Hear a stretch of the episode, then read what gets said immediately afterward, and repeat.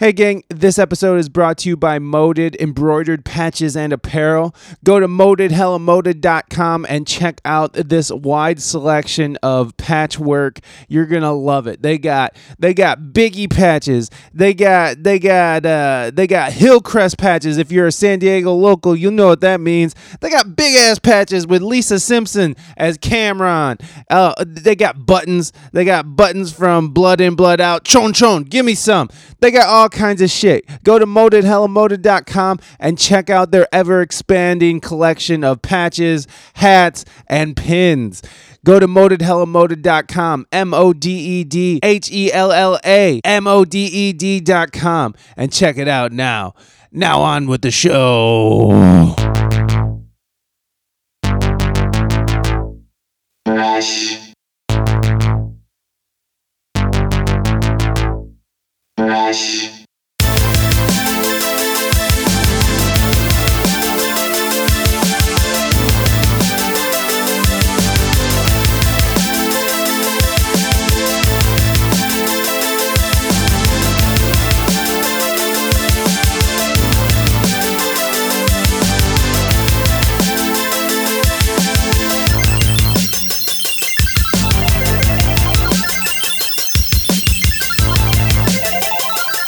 Again, welcome back to another episode of the We Speak English Good podcast. Today's guest is Gally and Gabriel from the Digital Lizards of Doom.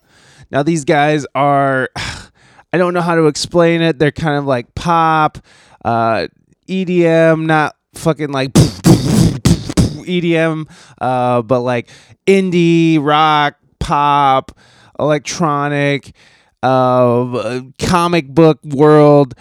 I, I'm doing a terrible job at explaining who these guys are. They're they're amazing. Gally and Gabriel are crazy fucking involved in this project. They got comic books that they're working on. Um, uh, th- they got a stage show that they're constantly improving and expanding on. They're crazy. If you've never seen them, which I haven't, but I've seen videos. Uh, but uh, Gabe, Gabriel has been on the show before back in episode 77 with Jack Grubb. Long time ago when when I still lived in California and I had a studio and a life and the sun and the beach and mountains. So we'll be talking to them in a minute. But first, go to reinamystique.com, R E I N A M Y S T I Q U E.com, and check out her latest album, 1018. Me and my wife, Reina, had uh, a great time putting together this album. We love it and we think you'll like it too. So go to reinamystique.com, check out the latest album, 1018. And while you're there, go to the experience tab and click on it and find out where we are playing if you are in the northwest southeast uh, uh, michigan area. Northwest ohio southeast michigan area. I had to get that right. Uh, this saturday i think it's what is it the 12th saturday the 12th we'll be playing at Wildside Brewery in Grand Rapids, Ohio. We'll be doing that acoustic soul shit. And also, actually, tonight, as of the release of this, if you're local here at Toledo, I'll be playing my good buddy Asa Danikin's birthday suit show.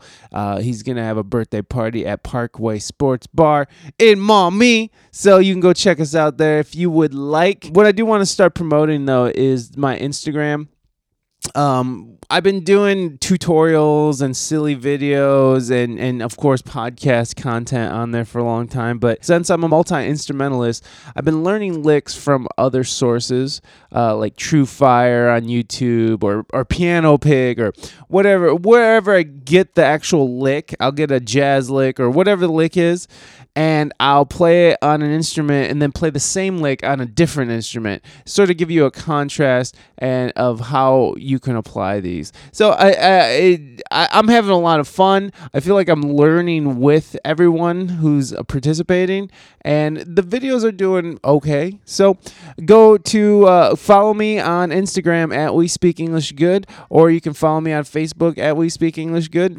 It gets the same shit. They're connected. The accounts are connected. You you can also uh, leave a review on iTunes if you would like. That is always very helpful. Leave a review wherever you get your podcast Spotify, uh, Stitcher, Podomatic, wherever you get your podcast. We're there. Leave a review, share the podcast, talk about the podcast, be the podcast. That um, you know that line sucks. I've never liked that line, and I still use it all the time because I guess I'm lazy. I don't know. I don't know what it is. Okay, this has gone on way too long. So let's jump on over to Gabriel and Galley of Digital Lizards of Doom. And I'll see y'all on the other side.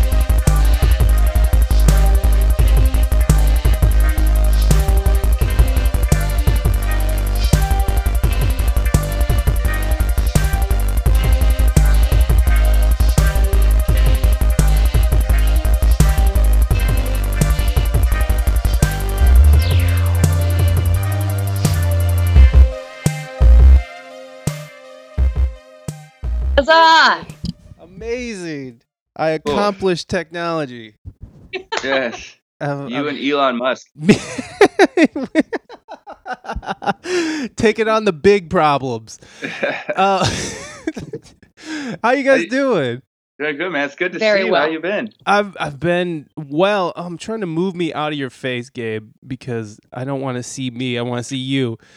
Oh my god, I, I I definitely feel like the old guy with the phone and oh my. I like that.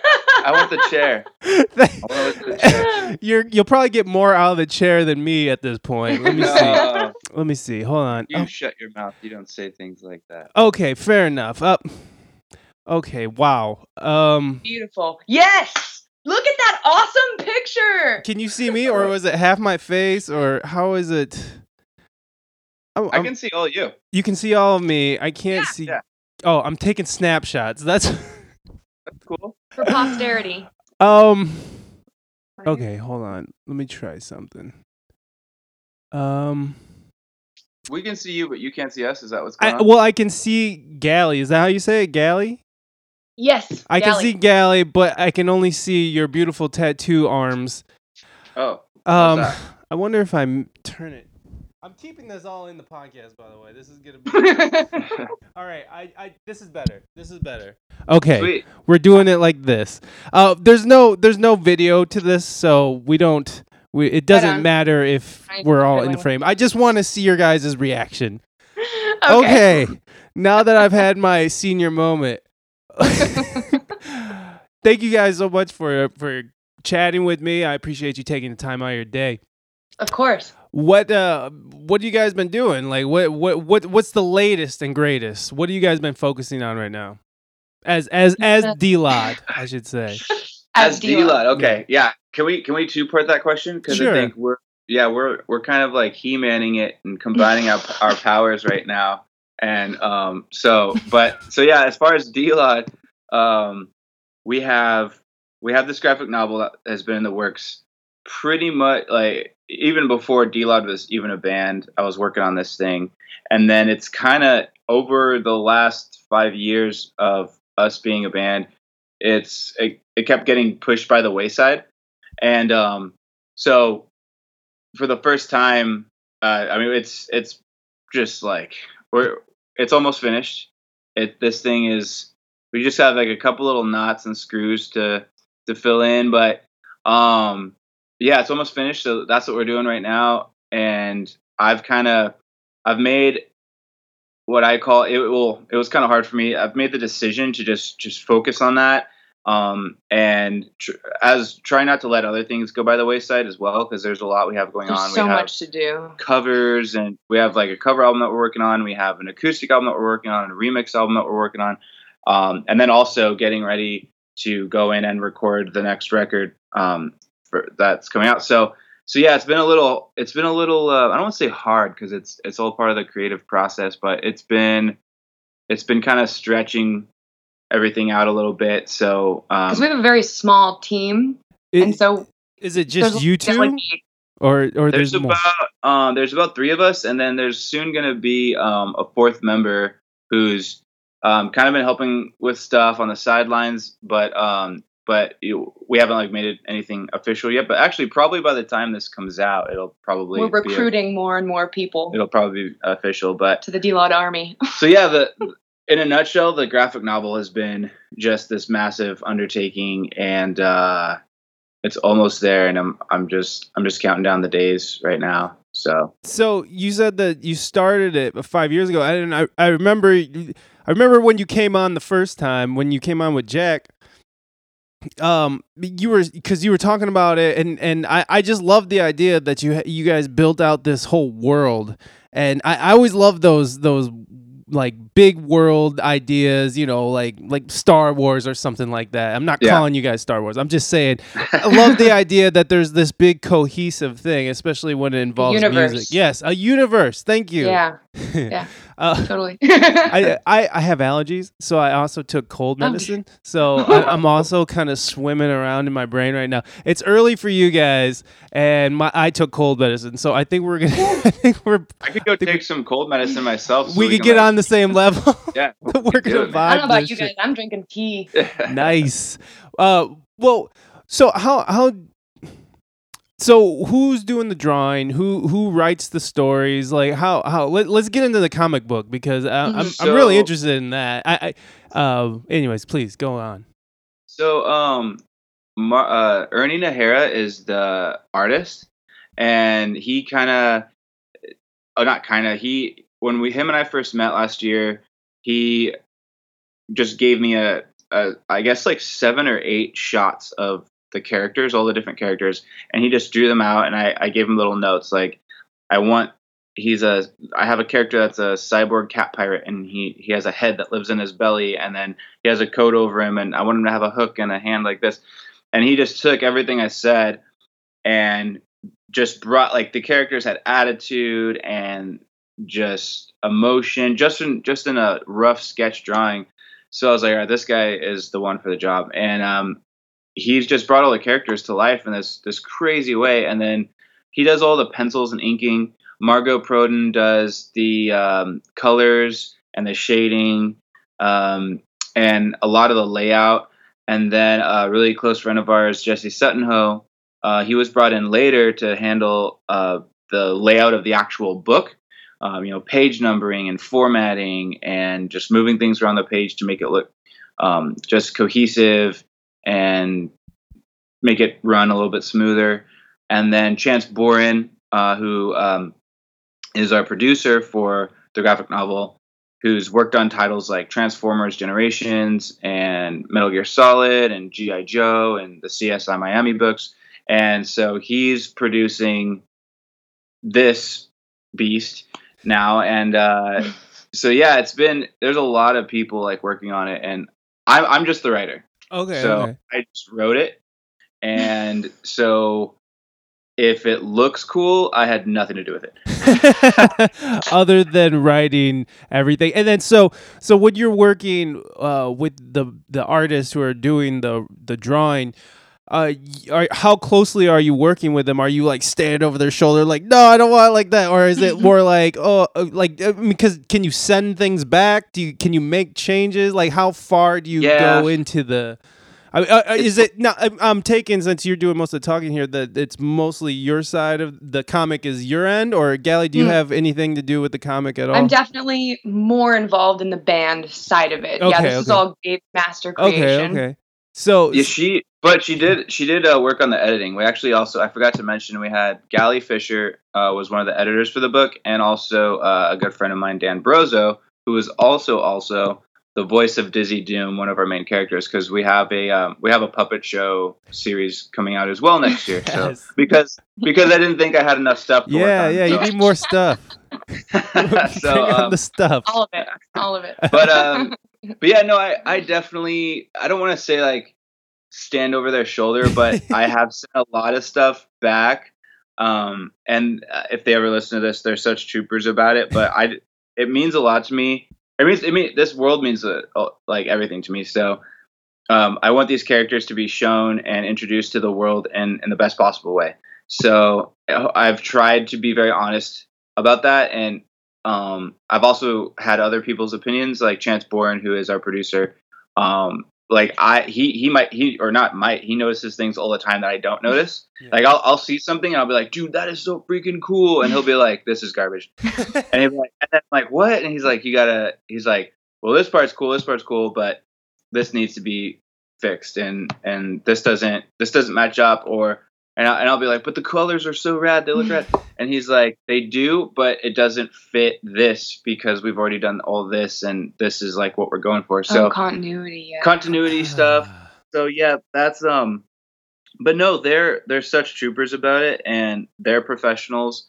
And so I always it's more me like when I send them back I'm like, "Hey guys, sorry." I got-" but um no, they just they just get it done. They handle it. They're they're badasses. how far do you write out? So like how far out is it written on your end? Like how how how far out into the world are you? Is there like and how are you going to be releasing? it? Is there going to be like a whole set or a series of books and then and then like another set or series or another volume?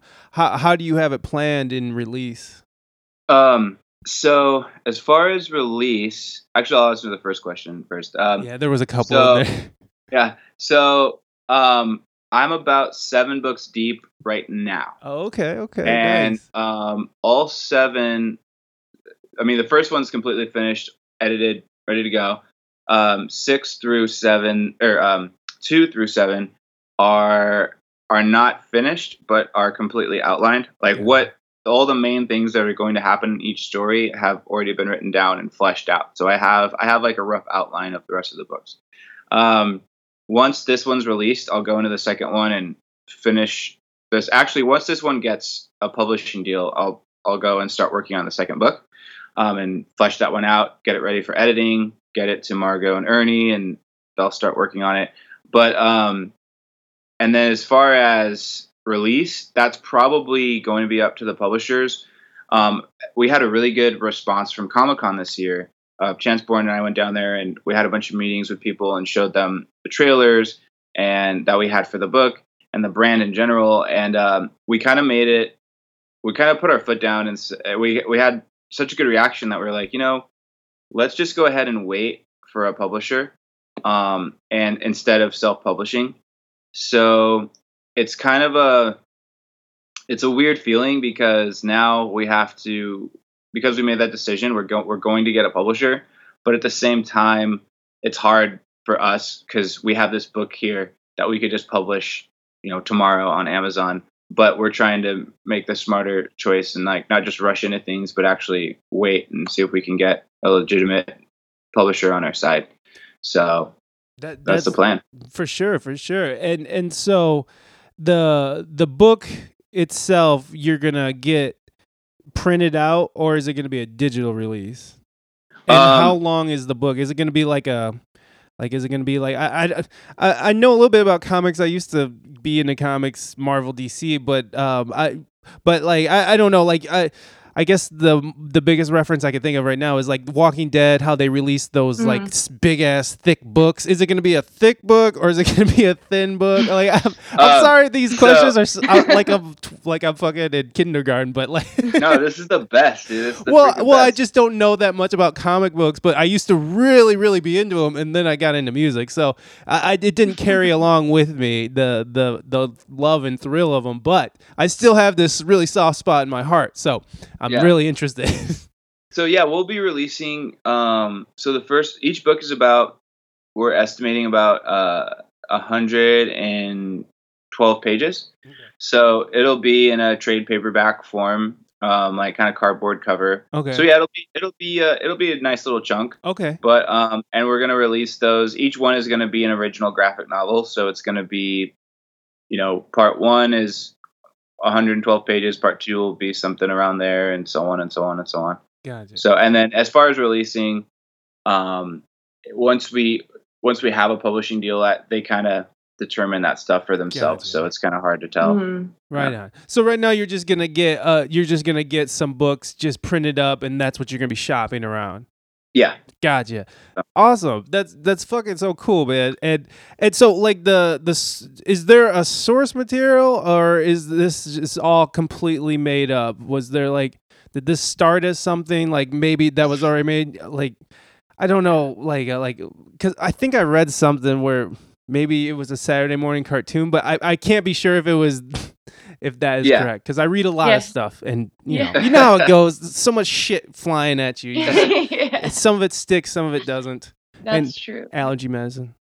Yeah, yeah. We got sticky shit for sure. Um, but uh, we uh, no, it's definitely um, it's definitely an homage to all of these things. I used to say that I grew up loving, but I feel like now that the book is almost finished and people are about to see it, I kind of want to shift the way I'm saying that.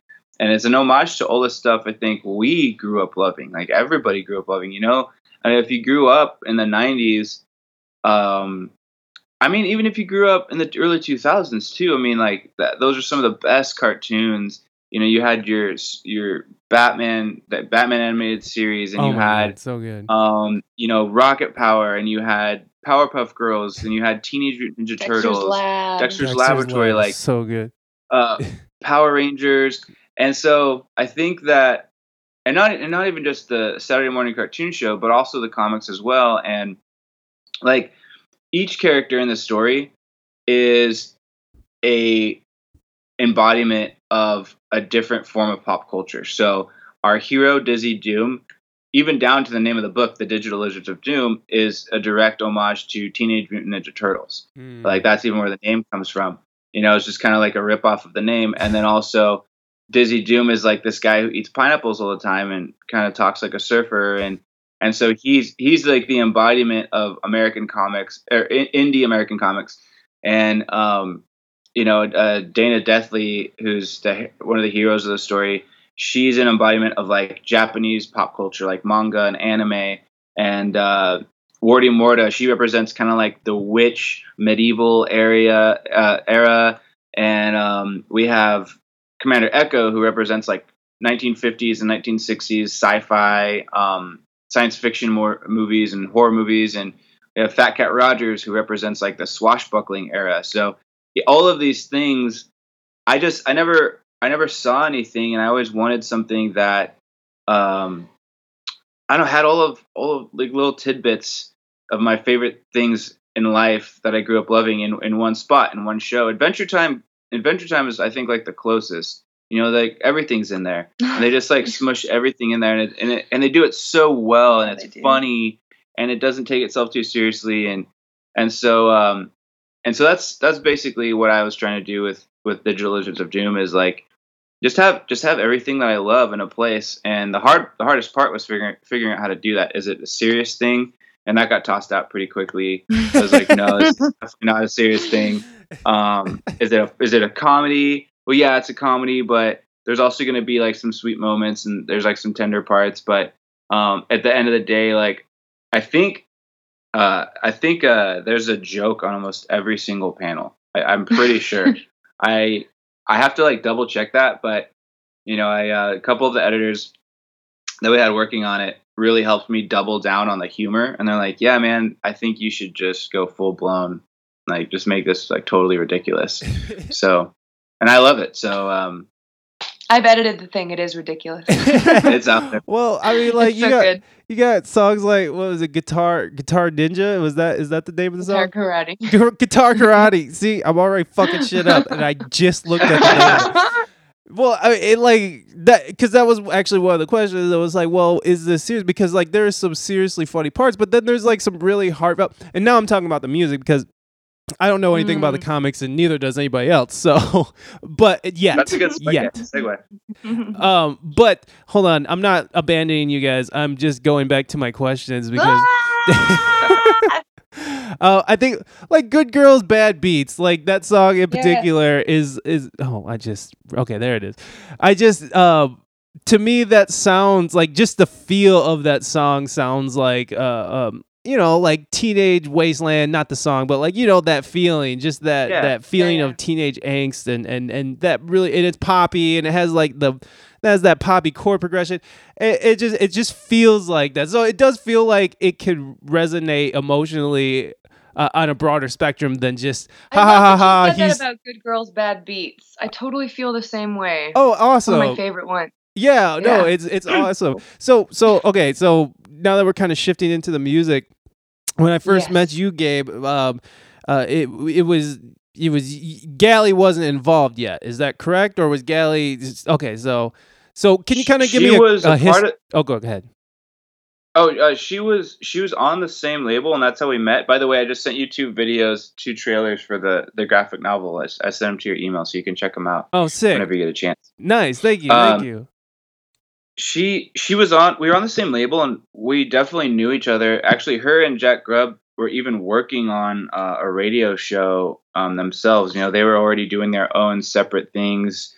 Um, they I, I forget like how you, how long you guys were working on that, but um, it was just really cool. I've always been around.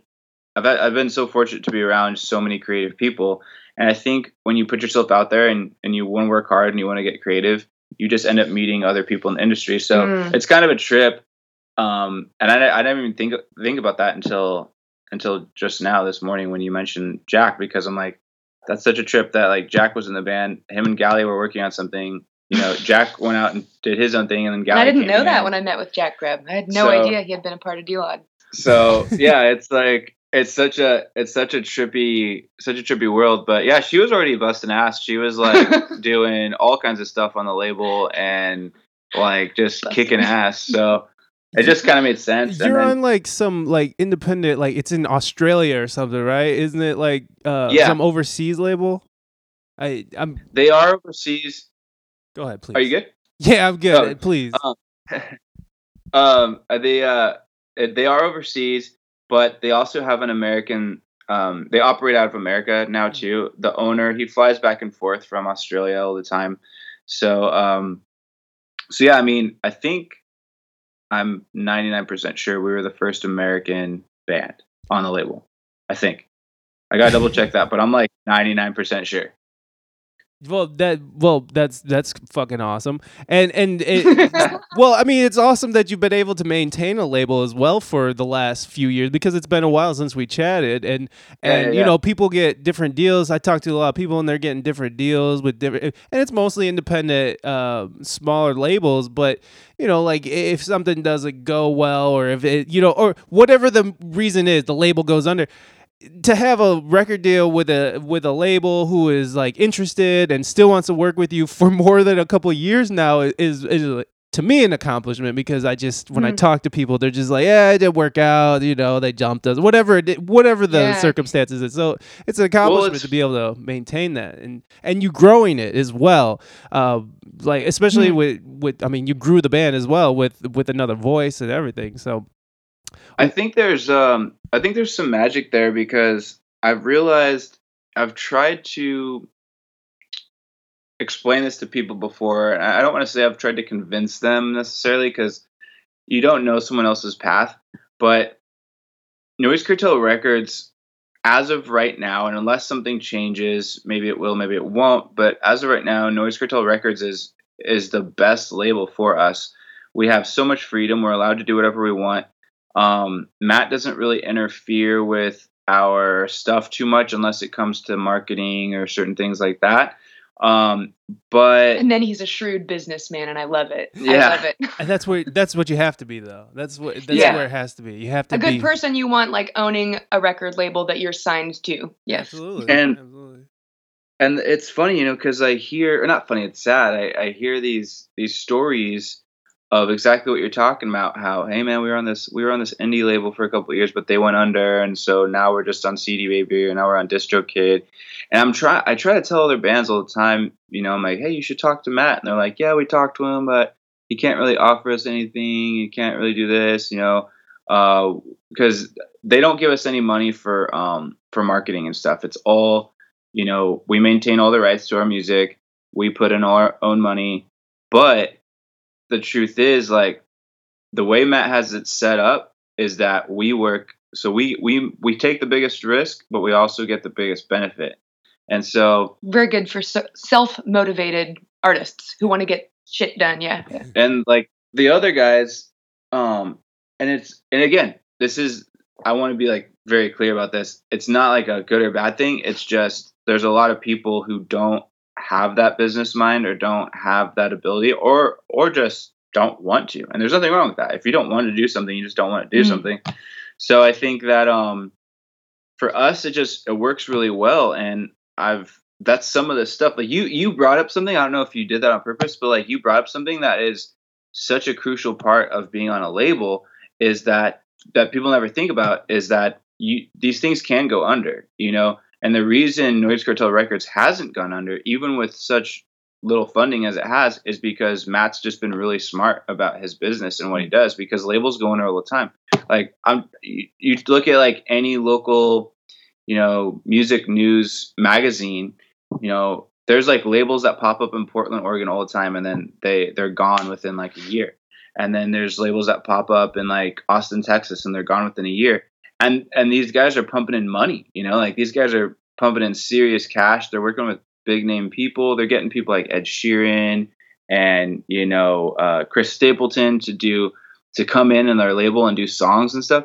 And they're they're going under. So it's like uh, yeah it's i get kind of passionate about it because for me i've just i'm like come on just if you can learn how to do this yourself and it's empowering you know and but at the same time there was also days where i wish i didn't know any of this stuff and i just like i could just have someone Cursed do- with knowledge. kinda yeah like just I I some days it gets it gets a bit much, you know, and and when everything falls down on you, it, it really sucks too. So Yeah, yeah, for sure, for sure. No, i- i- and I, I know what it's like to have just just it, it's it's nice to. It, I feel like now with labels that it, it's more of a partnership than than it Mm. is like an ownership. You know what I mean? Because especially if you're getting d- deal like the way that works. Um, I, I know like one of what actually a local band over there, Surefire Soul Ensemble. Uh, he works with a record label out of Ohio in Cincinnati, and they they pay for all their like uh, vinyl pressing and their and their CD pressing. They give them a little money for recording, but then. Uh, I, I forgot how, but then he has to do a, a big part of the marketing on his end. He has to do a lot Yeah. of so so so it's more of like and he's hey and he's got to pay that back too. Ex- exactly. And so Yeah. so it, it it I like those kinds of those stories where it's like there's this relationship that's built. It's like, hey, here's what I can do, but you got to do your shit too. And and I always I always think that like when you're if you're going and looking for labels, you should already kind of have your shit in one sock anyways. Like you should Yeah. have your marketing down. You should be able to book your own shows. You should be able to you should be able to to uh, you should be able to have something to show uh, when you're going to these different labels, whether it's demos or something. So, so you should have somewhat of your your career together before you just go out there and and doing stuff. But but for you, it seemed like you you kind of put this band together. Uh, how okay? So from the beginning, was it just you in front of like like Reason or something, or or where has it always been a collaboration? I'm just curious. Like, where did it come from? What was the So I have always been very careful to not pretend like I knew how to use the Reason software. I know well, it's like I don't know. I just I was just naming the software. that thing blows my mind. But yeah, no, I, I'm I, I know what you mean. I I was on. Um, I started with Logic, Mm. and I I kept trying to move away from Logic to get into Ableton, and I'll probably we'll probably end up using Ableton Live at some point. But um, yeah, it was just it's kind of a weird thing, man. Like I uh, I made I made the band. I originally the band had nothing to do with the book, but I just really liked the name Digital Lizards of Doom, and I was working on this story, and so I said, okay, well, you know, for now, you know, I'm not really like pissed off about the world. I'm not really, um, you know, I'm not. I don't really. I don't have like my heart broken right now. Uh, so what I'm gonna do is I'm just gonna sing about like this fictional world, um, and I might as well just call it Digital Lizards of Doom for now, and then I'll change the name later and make it something more serious. You know, if something happens, and then we um, pretty early on, I, we I had a show at um, House of Blues, and all the bands were pretty pretty. Uh, you know, they had like multiple members in their band, so I didn't want to be up at main stage at House of Blues with just a laptop and a guitar, Yeah. looking like a weirdo or more of a weirdo than I usually do.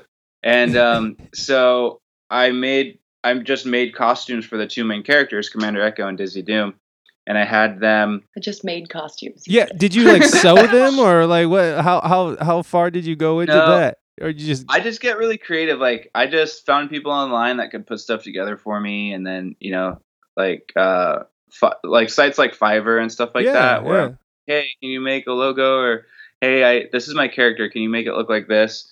And then you know, uh, I just put the pieces together myself, like a Halloween costume. Um, and then I had two of my really good friends come and uh, DJ Mancat actually Oh, nice. and uh, Peter Hoban and come and dress up as the characters. And we had it was so much fun. It was like having band rehearsal without bandmates because we had we had a rehearsal I think every week for a month leading up to the show, sometimes twice a week. And we had you know they had like dance moves and there was cues in the music where they would do certain things and they battled and it was such it was such a cool thing. And again, what's funny is that that was this was just for that one show.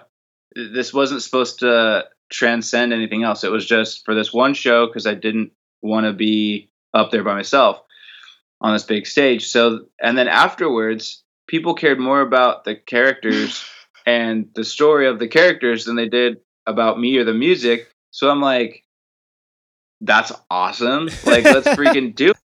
So then I was like, well, man, I kind of just involuntarily had a focus group tell me that they want to hear the story I've been working on that they don't even know is a story yet.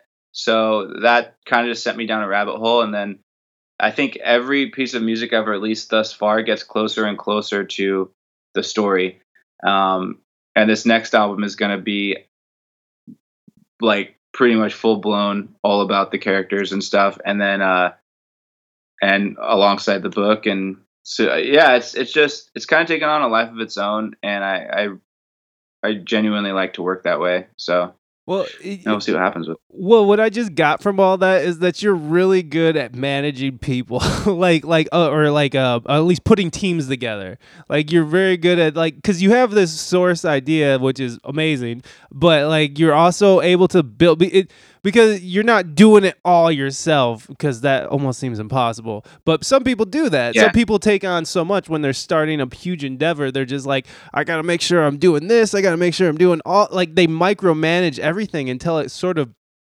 I feel like sometimes you can micromanage it to death. Like you just sort of yeah and and and the fact that you can put a team together that's like a very valuable uh, skill set i think is to be able to see potential in people and be like uh, or, or or you know find people even getting people uh, you know on board with you uh, that's a very valuable skill and, and I think that's something worth pointing out because I think it's worth for anybody, even if you're trying to put a band together where you're the sole, like maybe you're the songwriter.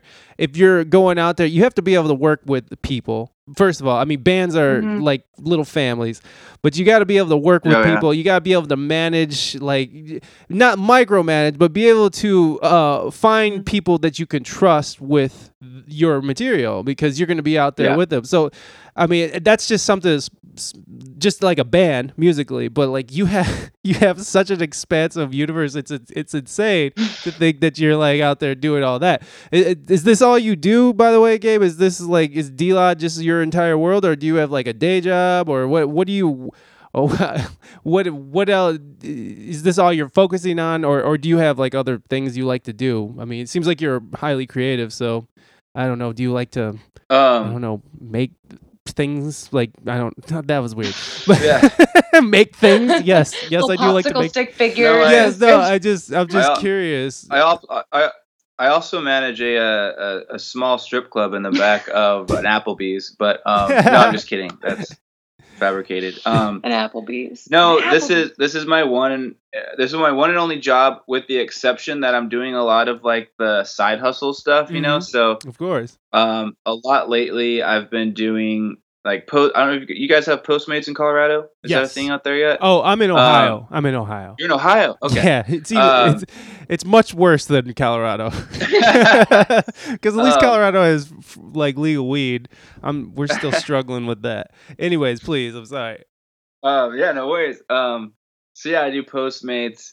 Nice. Um, I do some Instacart stuff, but yeah, I mean, and I mean, it's good and bad, I guess. But even on the side, like lately, it's been really hard. I, I haven't been able to because we're having meetings that are involving other people now. Um, uh, you know, with whether it's artists, whether it's a printing company, whether it's a software company, because we're we're also trying to figure out how to make a visual aid that we can show this this thing to publishers. So um, I've I've been having to like work late at night or super early in the morning, um, and just just make enough money to you know make sure I have food that day and put gas in my tank because all the money I make during at the shows and stuff just goes directly back into D-Lod and making the machine run. So so yeah, I mean th- this is that's a long answer, but that this No, is no, my uh, you answered my, everything uh, I just asked. So that's but that Yeah. that's amazing. Well, eh, that's a huge thing too. It's like you got all these side hustles, but like you are putting all your energy into because you know Postmates and stuff. That's whatever you can listen to podcasts or books or music Yeah. doing that, and that's and that's like one of those jobs where it's like you don't have to. You don't have really anybody to answer to, except for your phone. You're just sort of like, okay, I gotta answer this shit. But I, I that's the that's the kind of shit I would be doing too, like Uber and Lyft, because I just can't I can't handle like working in like a cubicle, like that's prison to me. I can't I fucking can't do it. So like I will go do any other side hustle where I don't have to answer to some asshole.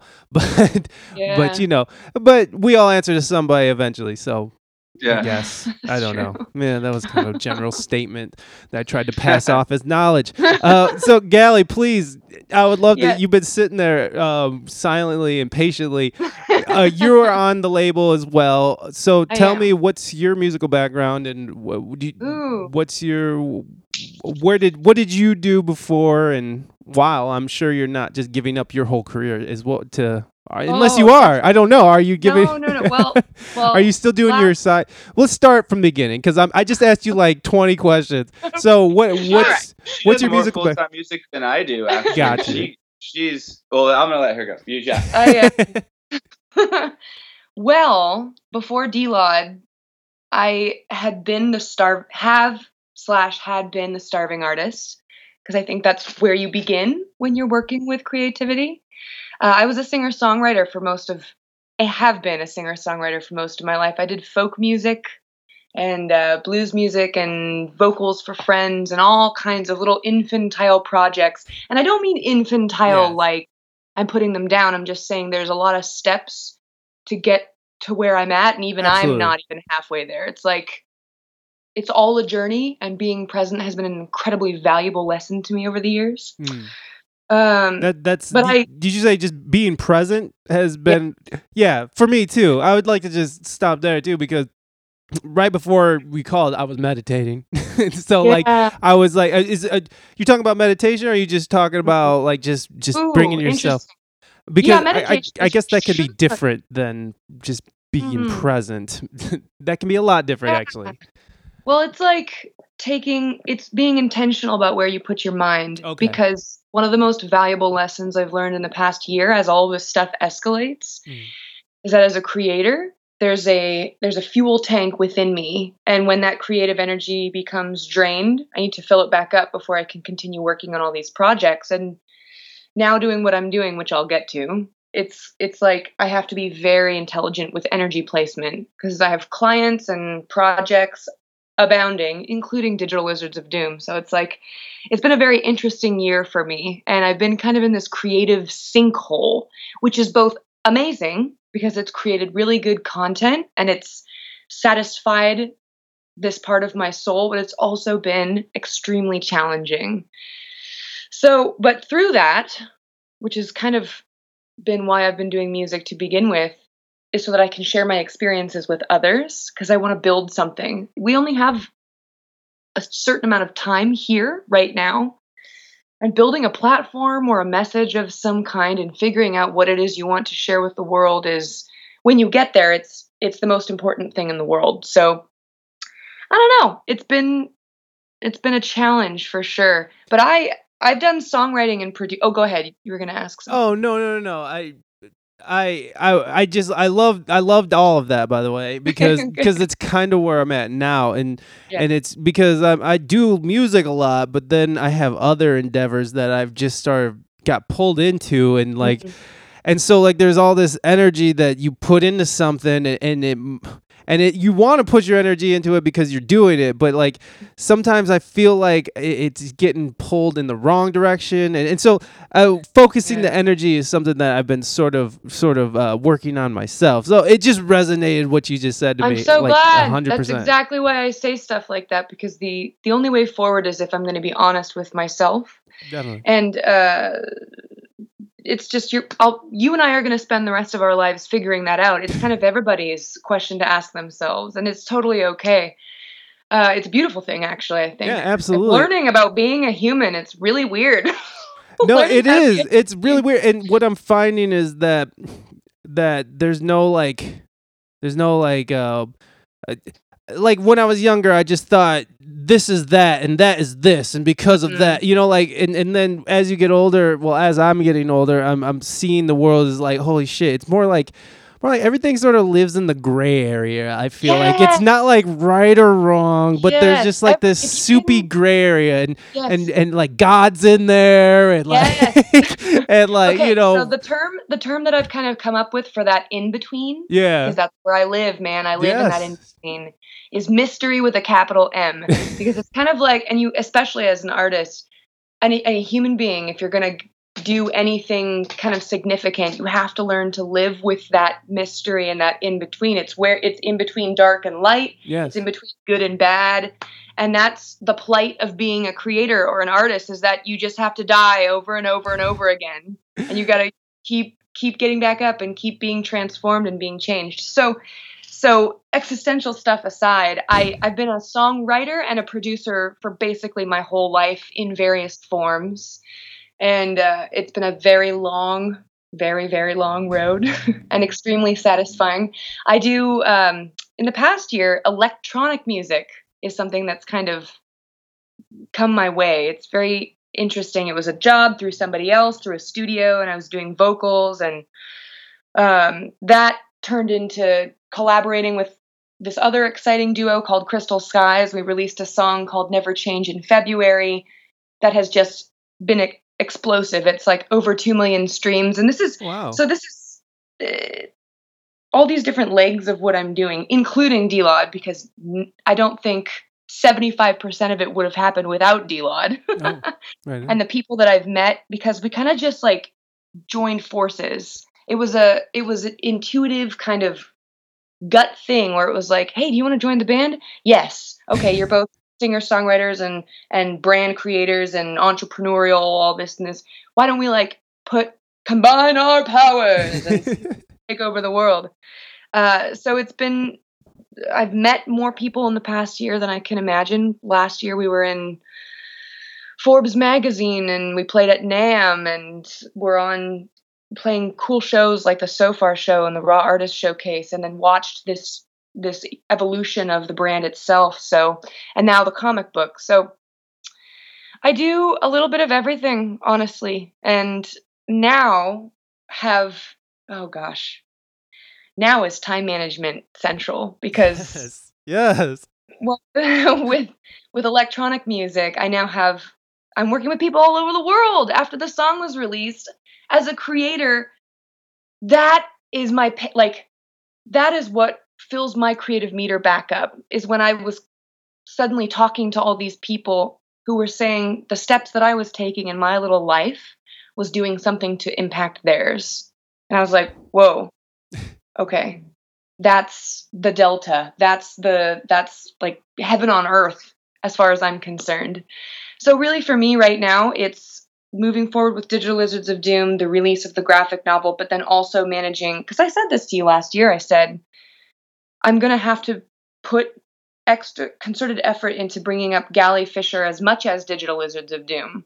Otherwise, I'll get absorbed into this project and forget about my own stuff. And that's hmm. I've struggled with that for my whole life, like prioritizing self-care and stuff like that. So so that's just singing and creating music and changing people's lives is kind of why I exist. and I I told and at any point within the past chunk of time, I could die happy. I swear to you, it's this weird thing. I my my perspective has completely changed. I used to be so grumpy and so angry about doing music. Wow. because it's not rewarding sometimes. It's like you just want to get really pissed off and throw it away because Yeah. Like your heart, but uh, it has never left me. Damn it. so,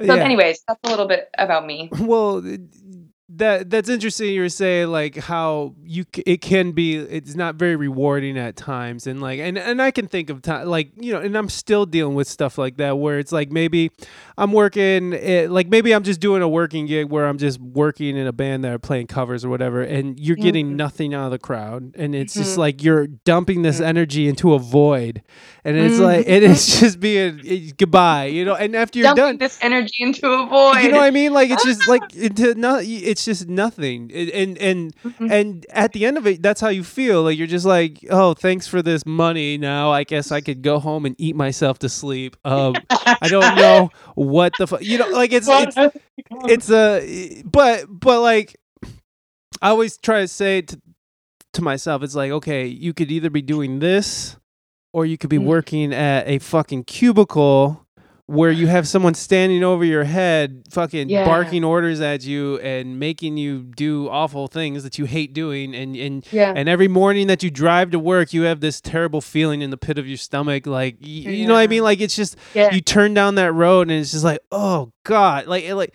i remember just like seriously just like kind of like doubling over turning Mhm. down that road be like oh jesus yes. Christ. you know Yes. it's just Yes. so so dumping my energy into the void or or just being complete just just being unhappy and and angry about that uh, uh, so uh, yeah I, I still struggle with that but there I, I do so many different things. I feel like that it that it kind of balances it out. Because it sounds like you guys do too. Because I don't know. Could you imagine just doing one thing for like the one aspect of your job? Could you imagine just doing that forever? I mean, Well, well, my goal is my goal is to live a relatively simple life. I'm very eager to just uh, be present all the time because I, the rat race kind of exhausts me. But I've found that I'm not there yet. I, there's still there's still a lot of time that I need to spend within the fray, and that's scary. I'm going to be honest with you. Moving forward as an artist, one of the scariest things has been figuring out how to share in an authentic and relatable way the things that I'm struggling with with my fan base. Mm. because true like real songwriting real music like i said before it's got to kill you a little bit. You have to put little bits of your soul into it. Um but, but you know with great power comes great responsibility. So it's like i'm not just picking up the torch and continuing on for myself even though i am. I'm doing it for the collective creative mind where it's like while i'm here before i go buy a farm and have pets out in the middle of nowhere and go cruising down the river and you know whatever. Because honestly we have it so good. I think about that all the time. It's totally changed my life to have a, an attitude of gratitude. Yes, being thankful. because there's so much there's so much stuff flying around the world right now but i think to myself i get in a car every day well i mean my car's in the shop right now but rel- a relatively movable car. Yeah. and i have access to clean drinking water and all of my appendages and that used to be something that I heard people say, and I'd be like, oh, well, you're just being really positive and Yeah. Pollyanna about it. Now, the older that I get, because I'm about to turn 30 on Friday, I realize it's really true. It's really true. We It have it so good here. I'm so thankful for sleep yeah. and for creativity and for all of this stuff. I'm incredibly blessed. So it's like, like I told you, that in between, between yes. Light and dark, living in the mystery. You gotta. Right, yeah, because you could totally sit there and just be like, "Oh, my life sucks," or or you could be like, "Oh, nobody wants to come to my shows, nobody wants to buy Yeah. my record, no one wants to stream my album." Dude, that was me. The I, fucking I was asshole. in those mindsets. Like I feel like yeah. a completely different person. I used to just view everything as like a competition, and I used to put other artists down. It's like that's such crap. It's Yeah. such crap.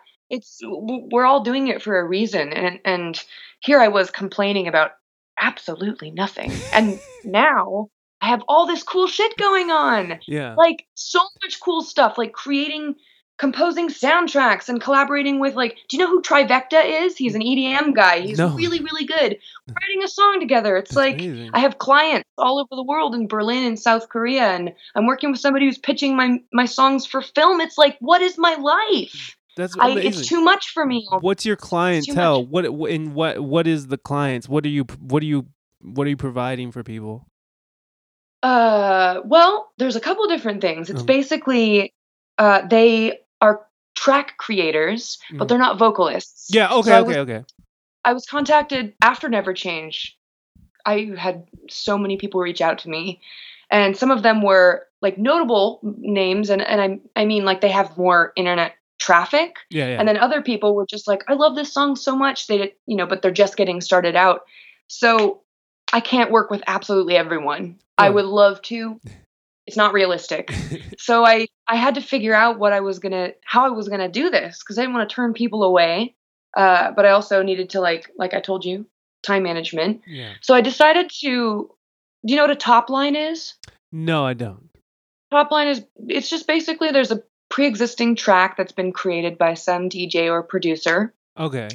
and they don't sing but they want vocals on it and so it already existed and then you fill in the missing pieces and create Gotcha. harmonies stuff like that so i have clients who i'm just straight out i'm maybe not necessarily putting the gallie fisher name on it because i'm building a brand right now and it you know it's all every situation is different and then other people it's like i call them clients but they're more like collaborators Right, so right. it's two different realms of that uh, and then there's all my solo stuff which is the stuff that's you know being pitched for movies and you got to whole work on promoting all that stuff because I'm a do-it-yourself type person. So it's it's just all been and learning from people because Yeah. I've learned so much from Gabe and surrounding yourself with people who are not only where you want to be but where you are Yeah. because then you can all learn from one another and head towards some awesome goal in the future.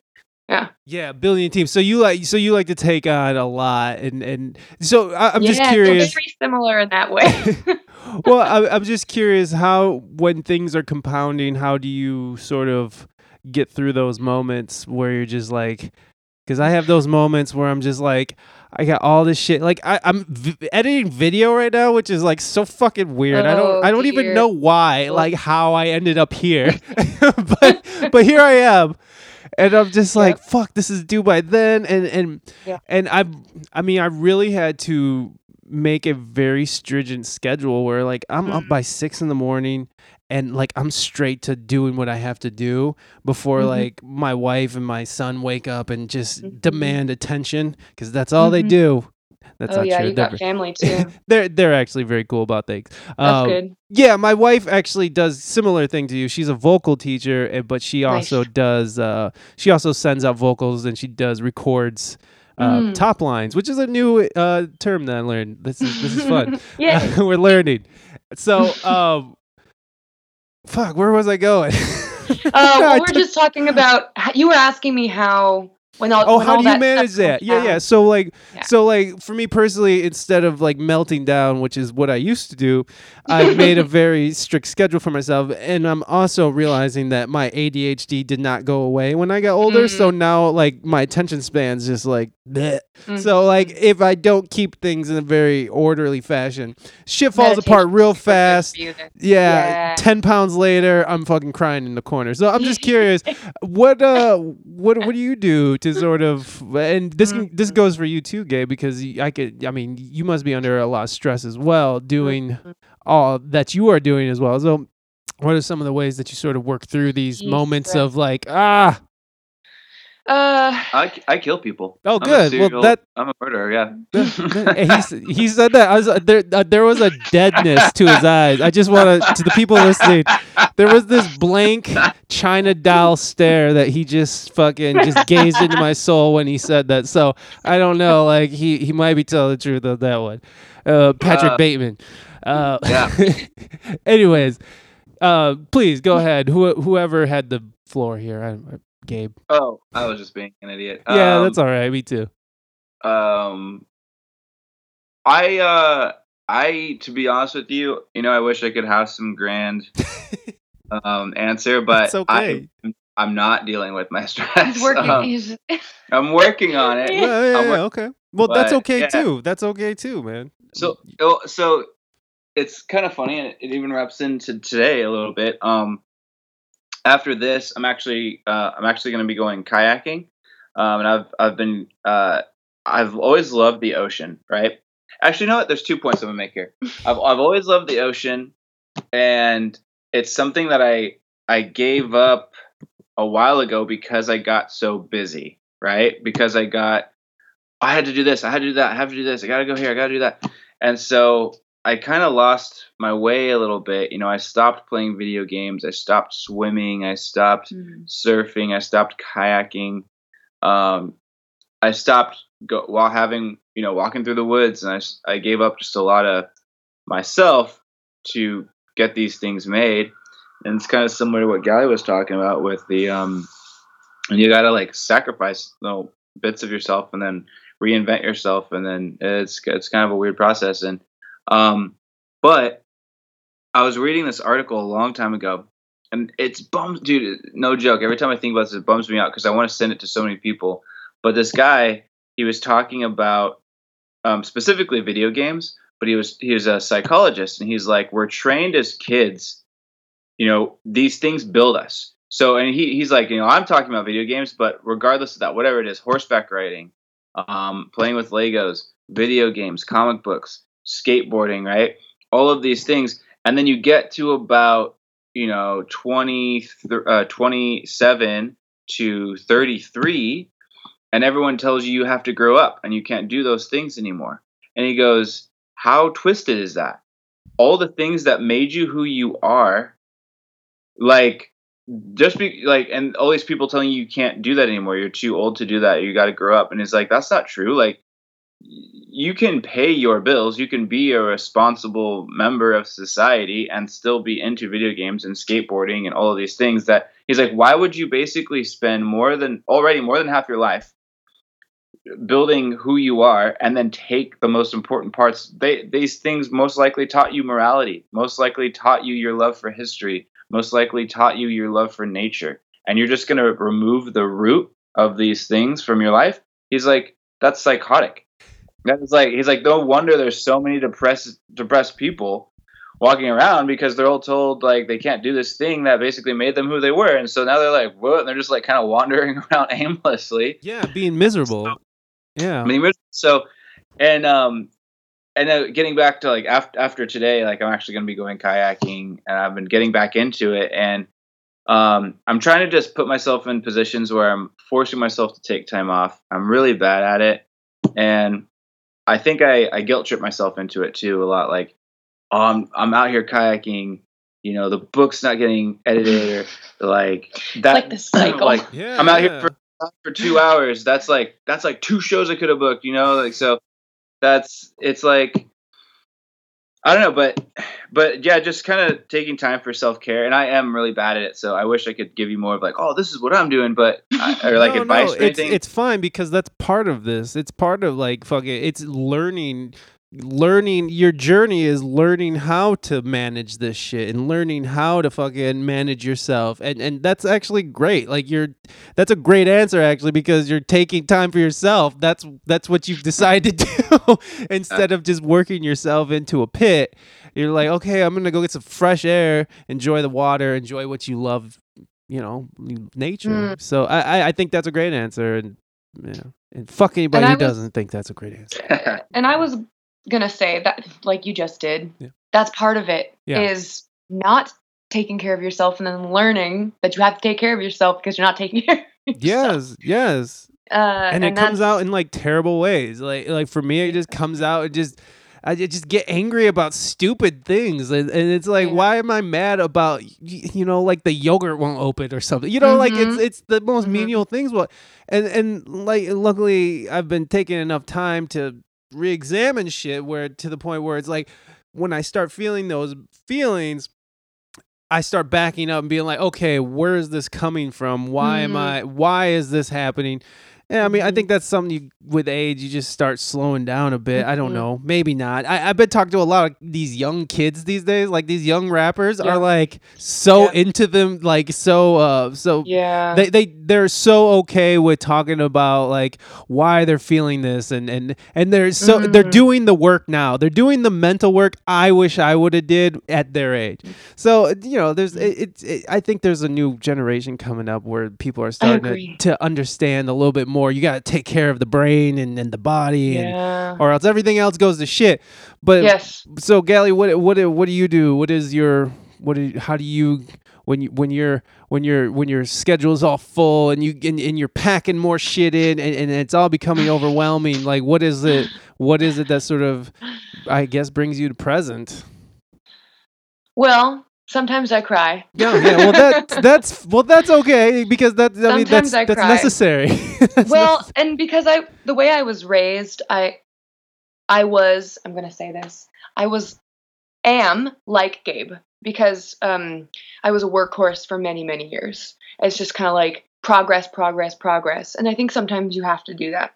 So I'm not saying I'm a master of this now. I'm merely saying I have devoted cuz when I started 2019, I was staring down the barrel of like some really big events like being on a panel for singer songwriters and performing at NAMM and releasing a huge song. And so uh, when I find big things coming up in my life, my spirit starts to get kind of quiet and I prepare myself because uh, it's almost like putting on armor so that you're safe from all of that stuff. So when I began 2019, one of my goals was to find balance in my day to day life. Uh, and then you know among other things like improving my musicianship. So learning all of the songs i've written on piano on the mandolin and being able to transfer back and forth and developing a solo live performance and finally getting a loop pedal and all this other stuff. So it's been like a really creative year for me. So when i find that everything is being compacted down one new relatively new solution is to lean into it uh, lean into the inner voices, the demons that you might be dealing with, and kind of like put all of that stuff back in the art. The same way that you know he's investing cold hard cash or time in Digital Lizards of Doom to treat your own essence, your own being, as an investment. Because you're not going to get any shit done if you're exhausted. If you're depressed or if you're sad or if you're stuck mentally, it's going to be very, very difficult to move forward. There was a movie with Simon Pegg called Run Fat Boy Run. If you haven't seen it, it was a great, great, hilarious movie. Uh, and he's basically this really out of shape guy who's on this marathon. And he, there's a point in which he hits the wall. And everyone who has exercised that much understands that there is a wall that you reach. And it is physical, but it's also mainly mental. And it's kind of like, I'm so exhausted, I don't know how to keep going and what you know without spoiling anything in case you do watch the film is that he has to confront something he has to confront stuff so uh, when i get stressed out sometimes i cry sometimes i play music sometimes i'll go for a jog because exercise you'd be so surprised what exercise does for anxiety and depression and just everything. Your body feels better because that's where you live. You live inside your body. Uh, and then just kind of accepting the process and trusting the process because trusting the process is very powerful. If you can learn how to be exactly where you're at, suddenly some of the stress that you feel from your past that keeps you up at night, which I'm, oh, sometimes I can't sleep because I'm like, why did I say that or do that? why did I sing whatever that song was up on stage at City Fest? I don't know, but I laid awake for three hours thinking about it. But it's also it also kind of removes any pressing anxiety from the future because it's kind of like I'm just going to say yes to what comes my way and take care of myself and if you do that you won't really fail because you'll always know how to nurture yourself and get yourself back up so uh, investing in myself i guess would be my my condensed answer to that investing in yourself or whatever Yeah, no, that that's a that, that's a that's a great answer. But the I love that you um I love that you're able to admit that you're you're able to sit there and worry about what you just did because uh, you know a lot of people get because that's a vulnerable thing to be. Mhm. It's almost it's an almost an insecurity, you know, and, and no one wants to admit that they have insecurities. And, Mm, and I think that w- I think that it's important for people to know that that I think it's important for people to know that people are just people. You know what I mean? Like Yeah. just because you Yeah. do art and you live off art and and that it doesn't mean that you're able to circumvent all the the things that being human is.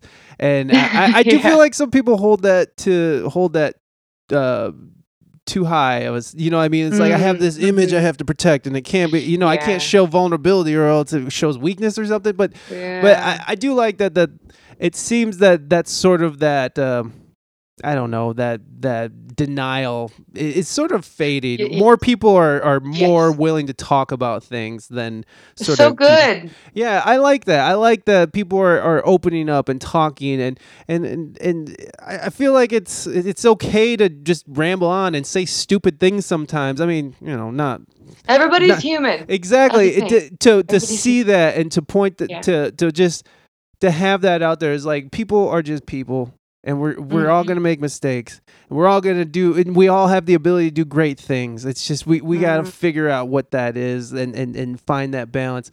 And uh so with you guys with this with this last release actually can we play a song off the last album? Is that cool can Yeah, a totally. song? Uh, Yes. so I'm gonna go ahead and just say, uh, "Good girls, bad beats." Is that okay with you Yeah. guys? Okay. Yeah. All right. Uh, Totes. we'll. Uh, we'll thank you for that. That throwback totes. um. So let's play. Let's play. I keep getting all these titles wrong. Good girls, bad beats, and we'll be right back.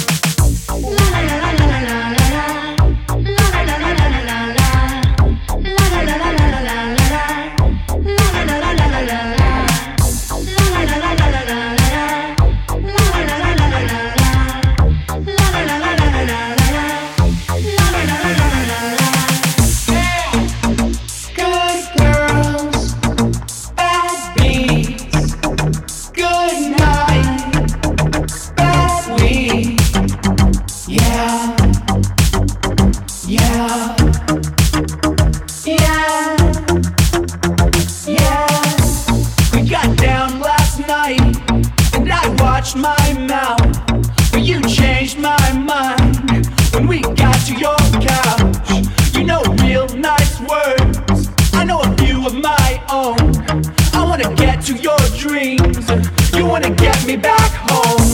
You got a government job, but we burned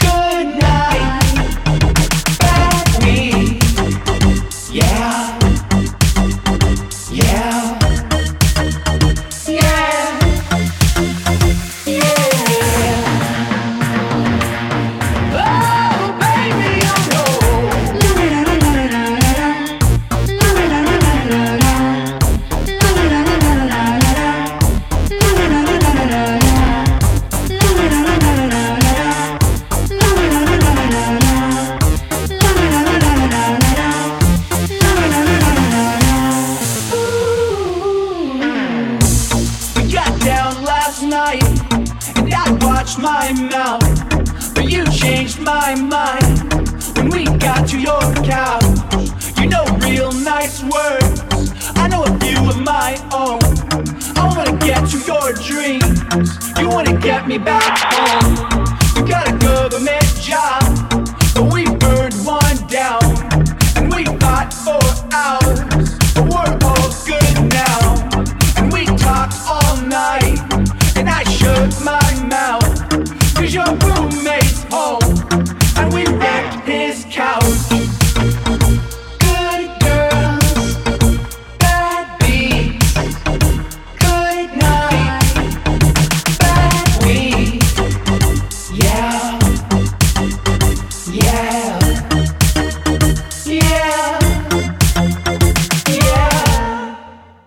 we're back.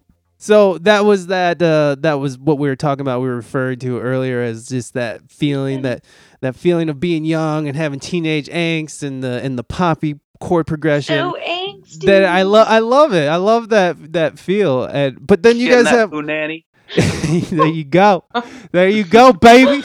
it comes out. But- Comes out of somewhere. comes out somewhere. It certainly does. Uh, but but uh, what I like about you guys, okay, so so when did when did you guys make that solid uh, decision? Be like, okay, let's let's do this band, and then let's release an album, and and from this point forward, go- be this amalgamation. January 2018, I think. Okay, so this is pretty recent. I think it was March. It was March. Oh, It was. March 2018. Yeah. And then, so from that point, did you guys uh did, did you have music already, Gabe, or did you did you guys just start from scratch? Like, hey, we're gonna we're gonna just go from here. From this point on, we're writing and all that. How did it work? So that's kind of the. I guess that's the. I don't- I don't want, for lack of a better word, hard part of DLA. I don't. I don't want to say that, but um, because there is a narrative that I want to maintain, um, and I write the book, I write uh, a a good portion of the music, but um, kind of going back to what we were talking about earlier with uh, not just management of time. Uh, I try to also play to people's strengths. So I try to like, it's like um, like build. I try to build the theme park basically, and you know I have a ride and I know what the I want the ride to do, and I'll basically create the rides in this theme park, and and Gallie comes in and she fills it up with she makes it look good. She fills it up with the plants and she she like names the rides and she gives them themes, you know. So like I think that like we just we work really well together you know um so i basically make i write most of the lyrics um you know and it, she might change something or if she doesn't like something or but she'll add she'll add like the harmonies and she'll add the uh I'm not afraid to challenge him either. melodies and help with that but yeah so um yeah just kind of like knowing your team you know and Yeah. and i i have like lyrically i have a direction like where i want everything to go so like Mm. it's you know I I write most of the songs on my guitar and I write the lyrics and then you know she comes in and we add we add like more dynamics or try to like experiment with her voice and do really thing really cool stuff like that so um and it was cool too because like I'm, I kind of mentioned it earlier but we have this acoustic album coming out. I was out just gonna say that. I'm so. Ex- it was really fun to record. It is has been very fun to record this acoustic album. so it's it's going to be like a whole different way of experiencing lizards and labyrinths it's our entire last album just from front to back acoustic Okay, so So, is it going to be sort of yeah. like because I saw some videos online where it was just like I think Gallie had like a DX7 and you just had your I think a Taylor or something and you guys were just doing a song straightforward. yeah So it's going to be in that vein. yeah yeah Oh, awesome! And by the way, I just I just wanted to point out that DX7 there. That I like Right. that. I like that. I like that. That's not mine. I had to give that back. Ugh, Oh, bummer. bummer. No, I love those things. I love those things. Um, so so this acoustic thing is just gonna be your last album straightforward um what how are you guys recording are you guys recording it uh, like is it gonna be a bedroom recording you guys going into a studio it sounds like most of these most of this is your own studio you produced all this in your own studio Gabe Um, I actually don't have my own recording studio. Oh, my bad. Um, but but uh, but yeah. Um, no, we we've done some. We've done a lot of home studio stuff. Um, at different different people's houses and stuff. So, uh, the majority of this was recorded at our uh, record labels, uh, our owner record label owner's house. oh Um, and then we actually just. I think I can say this. Uh, Hmm, We just we got- may or may not have. we may or may not have a studio um actually yeah we we have a studio i just uh, it's in the works right now and uh, we're going to be recording there i think for the first time uh, this thursday Yeah. and that will be um and uh, and then we're working on that and then we'll see what what happens from there but yeah so when you're uh when you guys are because because some of these songs they go in wildly different directions at all times, and, which I, I like because I love I love. First of all, I Uh-huh. like prog stuff. I, I love like Yes or like the Mars Volta or something like that. Like, but Yeah. so like that that resonates with me, and uh, but then also all the like video game stuff, like and like the sounds I'm saying, and, and um you have like a very retro-y like it, it it sounds like what you guys are talking about. Like it sounds Yeah. like pop culture. It sounds like 90s 80s fucking now type of thing. Uh what when you're writing a song is that how it comes out? Or are you is that just how it comes out of you naturally? Or is it just or is it uh something that you like to do like just uh, you you intentionally are like oh i just want to take a hard turn here I- is it conscious or is it just the way it is just Hmm. the way it comes out I'm which is a I uh no no I I think it's I think it's both at least for me. I don't like boring stuff. yeah I just Absolutely. don't like I've, I never i'm have. with you I'm It with has you. its place. It has its place, and I like Um, boring stuff. yeah you know what my wife Eh. does too my wife does too It's okay. No, my wife will be listening, and she'll only all she'll hear is my headphones going. And she's like, "What awful things are you doing to your ears right now?" And it's like, but she's You're doing cute. she's very she's very much the. I'm just gonna put on a, a you know like a, an acoustic album and just vibe, you know. So, yeah. but anyways, I'm sorry I interrupted all that. Just No, no. um, well, and it's weird because like I don't like boring stuff to the extent of um I don't know how to say this like I don't because I love all music.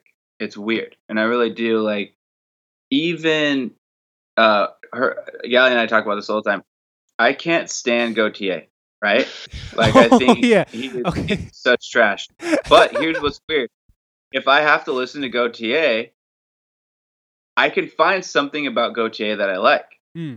Um, and um, I actually, uh, someone was some I, I forget where I was, but someone was playing Justin Bieber in a work in a workplace, and they played his new er, new. It was new at the time. I think 2012, 2013, and um.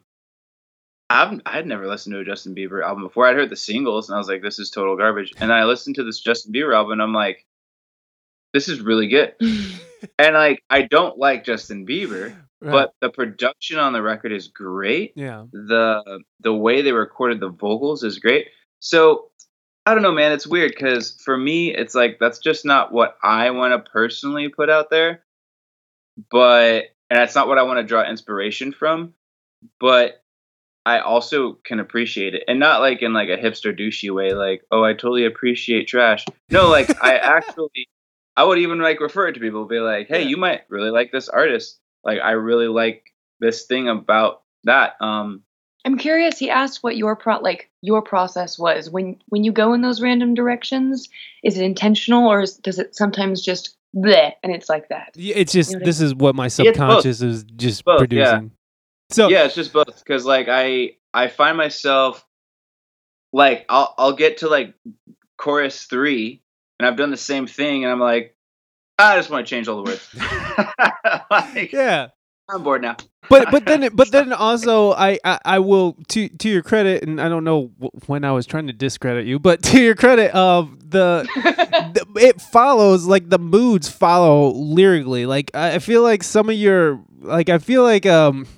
It could be opera, like a rock opera. Like your your Yeah, songs and stuff could be like a rock opera or something. Like, and I hate to just say rock opera, but uh, that's all Yeah, that my great. mind can muster up right now. Performance based bands I love too. Yeah. Like Iron Maiden, I think Yes. is one of the greatest bands of all time. Um, Iron Maiden and Queen, and I don't know if you hear like some people might be like, "What?" But they're so similar in so many ways. Hmm. They're like two of the most amazing male vocalists I Yes. think we've had Yeah, in the last like 40 50 years. And then also the what they put into their live performance was just so far beyond anything that people were doing at that time.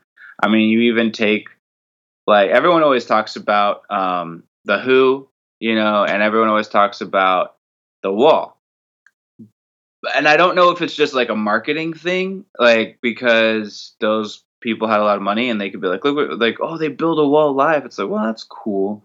And they had like visuals and all stuff. But I was like, have you seen what Maiden does live? Are you kidding me? Like, there's like set changes and costume Yeah. changes, lasers and like planes that fly out of the screen and like 3D special effects and holo like how how is that like not getting the same and not even the same how is that not getting just like oh my god this show is incredible so so yeah for me i've always i've always been a big fan of creating the vibe. So you know if we're gonna have if we're gonna have a sad song or if i'm gonna have a sad song um, with with D-Lod specifically um, it's either gonna sound super happy and and be super dark and twisted to where you're like you start you're like this is such a cool song and then you hear the lyrics and you're like oh my gosh this is kind of dark. Or it's gonna have you know words and themes and elements that really double down on it being a sad song. You know there's gonna be like i want like if it's death there's gonna be like you know maybe some cemetery sound effects in the background. Um and i also experimented a lot with frequencies on this album. Like i there's a lot of hidden frequencies in the record um, that and I don't, I don't know if they work or not, but I was looking at stuff that actually relieves uh, anxiety, and um, there's like certain frequencies and stuff that yeah, like are there's certain hertz that your mind resonates with and stuff, right? I like I've heard stuff like that too. That's so awesome. so I I have hidden stuff that's not audible to the human ear, but Yeah. you actually feel it, and there's a lot of uh, stuff in the low end too um, that I I put in the behind the music. So just kind of experimenting with things like that. There's um there's like hidden messages in some of the songs. There's all kinds of just just stuff that um I just wanted to wanted to try out. You know, nothing sinister, but just stuff that I I think will help build the world even further and also just gives on a selfish level just gives my mind a release, you know, kind of let some of the creativity out. Um and uh and if people want to after reading the book or hear the music they want to like go down the rabbit hole it'll be waiting there for them you know to Hmm. see But like that's if, what- if they want to but but So- that's what's so awesome about building out universes like that is that you can you can put in these like really deep seated secret things that only you guys know about. Mhm. It's like uh like Stanley Kubrick when he did uh what's the movie that they made a documentary on? Um The Shining how there's like Yeah. how there's just so much put into set design and, and how there's just so much put into the to room numbers and just everything has this like perfect little place for it where it- yeah. it's so expansive that they made a fucking documentary out of it. I'm sure they've written books Yeah. about it and shit, you know, and they teach it in, in in college, you know. So like it's a I love that. I love that I love when you can deconstruct something down to just like to a fucking hidden frequency. That's insane. That's awesome. and um yeah, and you know, and there is a place for Bieber. You know, like cuz no one's deconstructing Bieber down to a hidden frequency, but there is a place for it because I you know when you said all that I was like I absolutely agree with you because I love I love that album too. It's like it's not the greatest thing. and It's not like I have it on repeat in my Spotify playlist, but it's like it, it's Yeah. it was a song where you were actually like holy shit, yeah, the production and like I think if you're refer- if I'm, I'm, we're referring to the same album, it's the album they had like uh why don't you go and love yourself or something on it? It had just like uh, an electric guitar and then had like a trumpet solo and that was it. And like that was a smash hit, which to me in my head, like I had to give credit to to the the general population because it's like wow, you can get past all the the the the buzzy sounds and the deep bass and all that and, and just strip something down to something so simple like that. I mean that that's wonderful. I, I thought that was a great that that says something great about where we're going at least in this Yeah. world. Maybe I don't know. maybe I'm some- maybe I'm reaching too far there, but no, you're not. but but it's nice that people can slow it down and and in in in a saturated music scene that you know it's so saturated with so much trash and and loud noises and you know all the beeps and boops and stuff uh often, oftentimes, less is more. Honestly, when it comes yes. to production. yeah, and and and me and my wife when we went to go do our album we um that was part of it. It was like well she wanted to do this very stripped down just one take uh, with the band and, and just you know you know live recording onto tape. And like you know she just want had a very specific idea. And me on the other hand I'm like well we need like some strings here and we need a nice tight ass rise right here and like and, uh, overproduction overproduction. Yeah. and and it, it got to a point where I couldn't where I where it it came tense you know there was some tension there but um, Mhm. at the end of the day when I saw the finished product or heard the finished product it was just like oh I, I get it I I get Mm. it gave me a real appreciation of like less is more because I'm with Gabe is like I get real bored real easy and and and Mhm. if something doesn't hit for me right away then I'm out and Mm. and so it was a great lesson to just sort of strip things down. But that's not Sure. what you're doing. well, yeah, you are actually. You guys are doing I- that here's with what's the weird, acoustic man. thing. I like that. Yeah. So the next album, not the next two that we release, but the next album that we record or all original music. Mm. Um, I I mean, again, this could change. that's Okay, great. But that's great. I feel like I feel like this next one is going to be a lot more stripped down, and we're still gonna have like the bloops and the bleeps and stuff, and we're still gonna have that like video game sound effect. But there was I don't want to say too much because I love Lizards and Labyrinths. I love I love the album that we made together, but I feel like um I've been doing that for a while now, like just adding so much because I was by myself. So uh, it's kind of funny, like Mhm. literally overcompensating because I was by myself. You know, Mhm. I, I small, I felt small, so overcompensating with like adding all these crazy sound effects and just like throwing throwing every arsenal I had at the audience. You know, we we're playing these shows, but now um, I don't know. I'm feeling like the next record is going to have some sort of more organic elements to it and and on the last on the last album a lot of my guitar was recorded acoustic just to just to get that type of sound.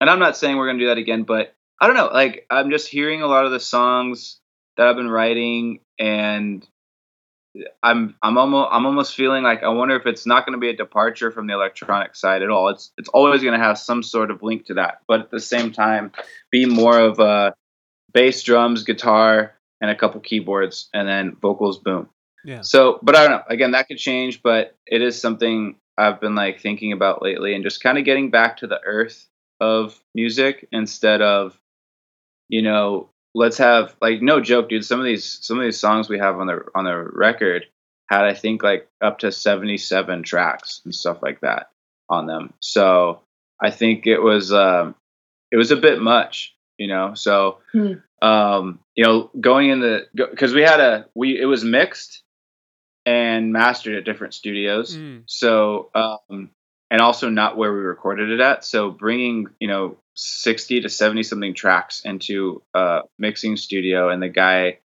who hadn't been there during the recording process going like what the fuck man? You know like i'll make it i'll make this work. But like why'd you do this to me? You know? Um, you do and i'm like sorry. And um yeah it was it was just wild and and then also with all those things like wait how come you have six tracks of these this weird frequency that no one's even gonna hear and i'm like "Wah, wah, wah." so yeah like just stuff like that so I'm um creating art. Don't you understand? yeah so i think like on this next one i really just want to kind of get back to having fun with my friends in a garage and just making making a And record people will hear that on it. Yeah. People will hear that through the music for sure. so we'll You- see you said earlier, Gallie, that you uh, that you're not afraid to challenge him. What Hmm. what is there is there anything that sticks out to you from this last record where you Hmm. you really had to fight? And I'm not saying like you guys were fighting. I don't want to know your intimate Mhm. details Sometimes about we fight. Sometimes right, we but fight. I'm just saying like we was fight over stuff like like like what type of microwave or like what kind of food we're gonna get. We don't like fight fight. no no and Uh, and, and even if you do, it's fine. I'm just so that for both of us, if the art comes out better, and I think like Mm. um well I'm gonna let her answer her own question, but like I think it's it's interesting because like when I want to fight for something, my case is always like I, the song will be better if we do it this way. Not I want to do it this way. It's like the song will just be better Mm. and then I, and she makes the same case for me you know if like i if i have a solo and she's like, "How do you feel about that?" And I'm like, "I like it," and she's like, "I don't really like it. Like, I think you could do better." And I'm like, "No, I like it," and she's like, no, I've said that to him in the studio "I before. think you could do better," and I'm like, "All right." And like, there's kind of like a moment of like, I don't really want to do it better, but I because I like that take, but Mhm.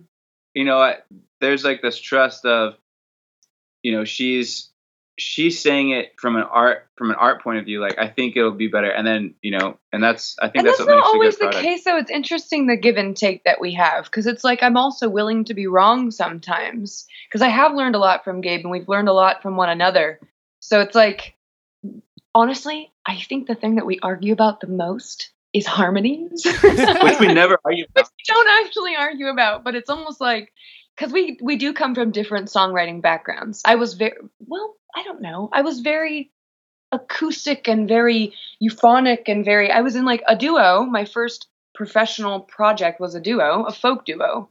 We played banjo and piano and mandolin and guitar and kazoo and harmonica and melodica and all these like weird folky instruments. And Yeah. we'd switch places stage. And he taught me how his name is brian. He taught me how to uh, you know, sometimes put major and minor side by side and create all this weird, intricate, doodly stuff. But then I also have a huge affinity for, and I'm not saying he doesn't, because he does, pop music. And I mean very majoral, very, um, I don't know what the right way to describe it is, but there are just, I think it's a boon for us. I think that we have different brains Mm. is good. And it only gets in the way if there's like ego there, which Yeah. we don't really have one another. So It's more like like he said, whatever is best for the music. And I've taken that and applied it to all of my other projects because I have collaborated with some people in the past six months who do get their ego in it because like you were saying earlier, they want it so bad, they want it so much that they don't know how to trust and just kind of let music breathe and be music. And I'm I used to be rigid like that as well. So uh, it's just learning, learning from one another, and then being willing to stretch your brain a little bit and see what you can create together. So Yeah. it's been very rewarding. Yeah, totally, man. Like it, it's it's I, I love because I, I relate a lot to you too, Gabe, because like I was very much a, a bedroom player as well, and as soon as I started collaborating, I, I started seeing like what I could. The possibilities just open up, and and, and Yeah. to cut that possibility off, I think is is is. I think it's short sighted. It's short sighted to just be like, "Oh, this is how it's got to be, and this is the only way it's got to be." And and and as I was saying earlier with my wife, I was even pressing her about, you know, we should overproduce this shit. And it's like, thank God that she she well, it's her name, so I can't. At the end of the day, it's her name and her face on that album. So at, Yeah. at some point, I had to just back off. But like it was, and, and like it did make me realize that it was an ego thing, and it was something that was sort of getting in the way of what now I think is amazing, this amazing product. So Mhm. so it's, it's, those are good. That's that's great that you guys got a healthy sense of that, and you guys know that you you know we're just trying to make music here. It's not or in Yeah. art. Uh, we're so one of my please. one of my favorite one of my favorite albums because I want to touch on something you just said about like all the possibilities, right? Um, of where music could go, and I've only seen this replicated. Oh, okay. In my opinion, I've I've seen this replicated the best uh, out of uh, regardless of how people feel about him, is Kanye West's Yeezus album Mm.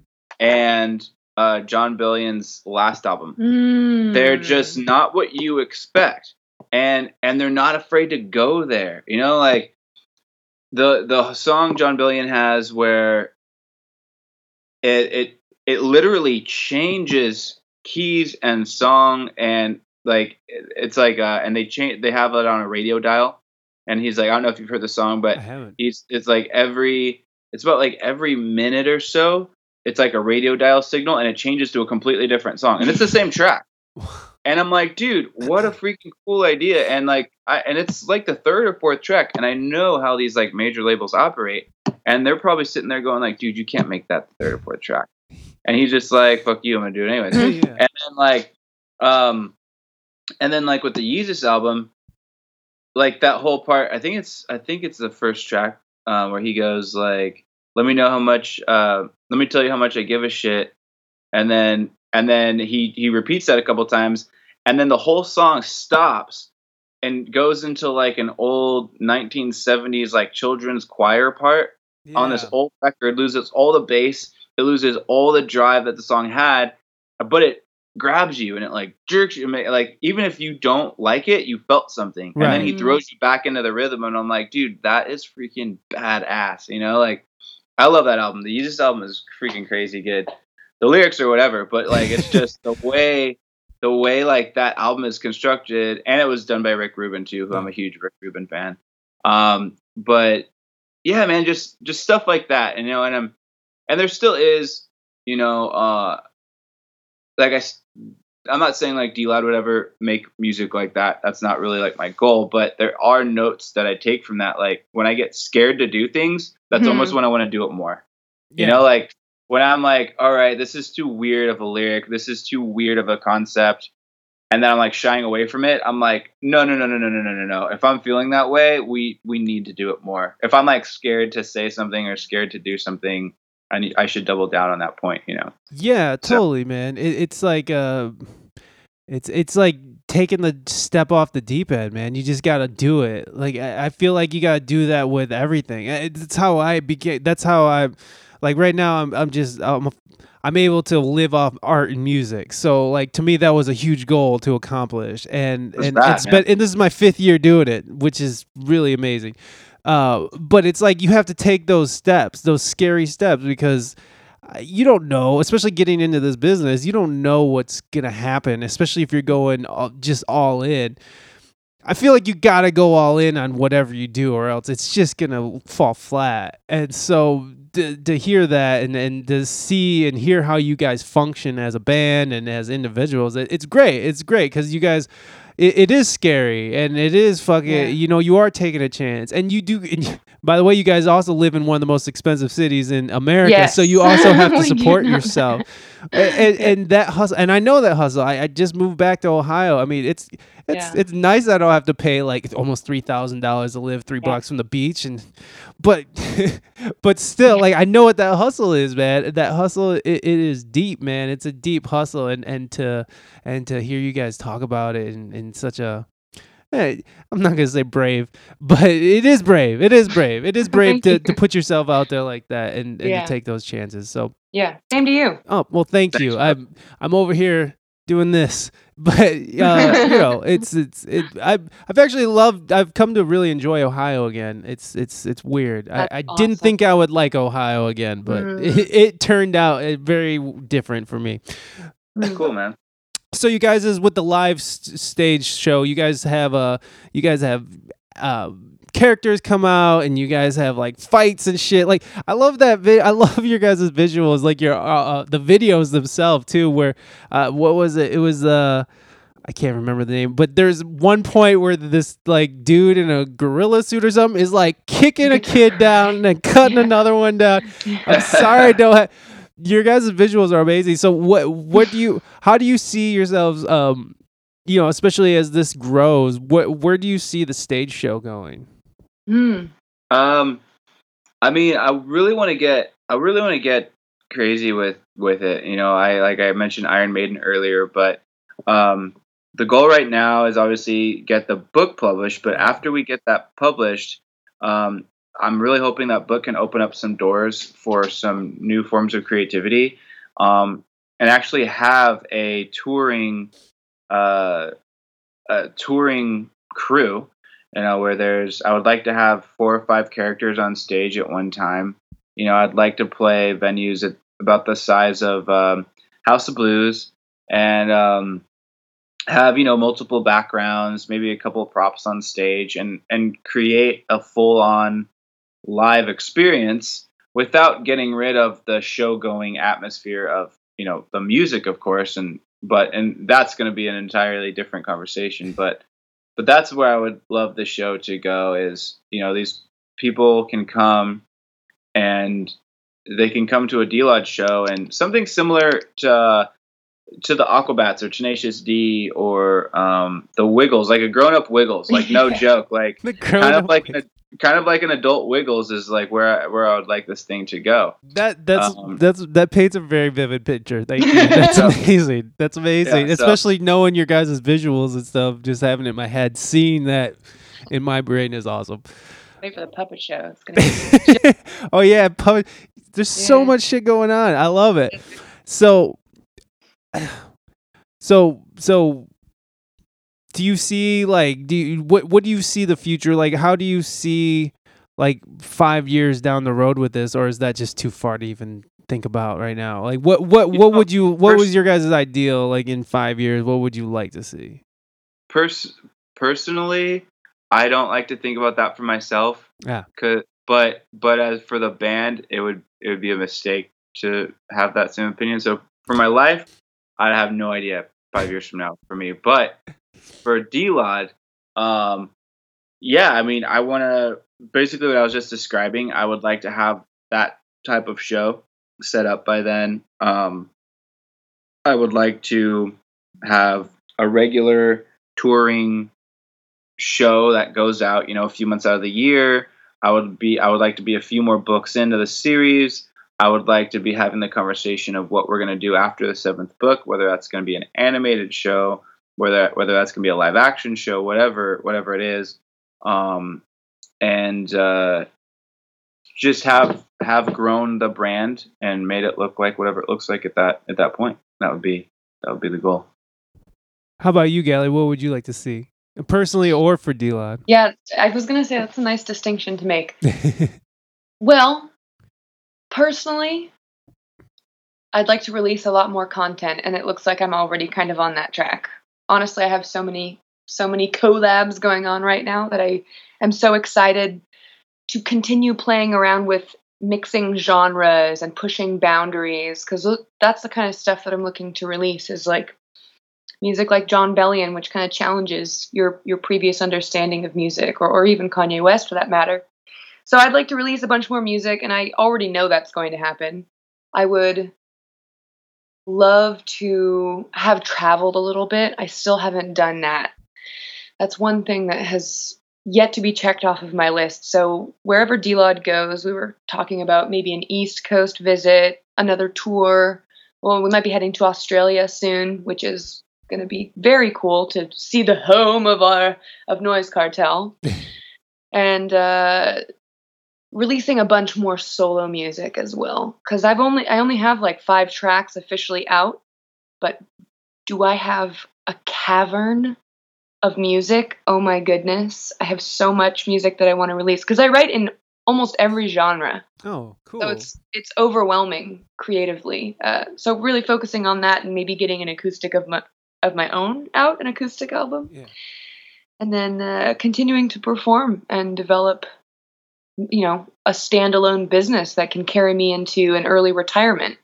And by early retirement, I mean giving me the opportunity to hike a mountain somewhere in the world yeah. or go chill, you know, in the jungles of blah blah blah, or on a green field and yada yada. So I, I don't really have grand aspirations or goals, but if if my life goes in that direction, I welcome it. I had to go through a lot of preparation to be in this emotional and spiritual place.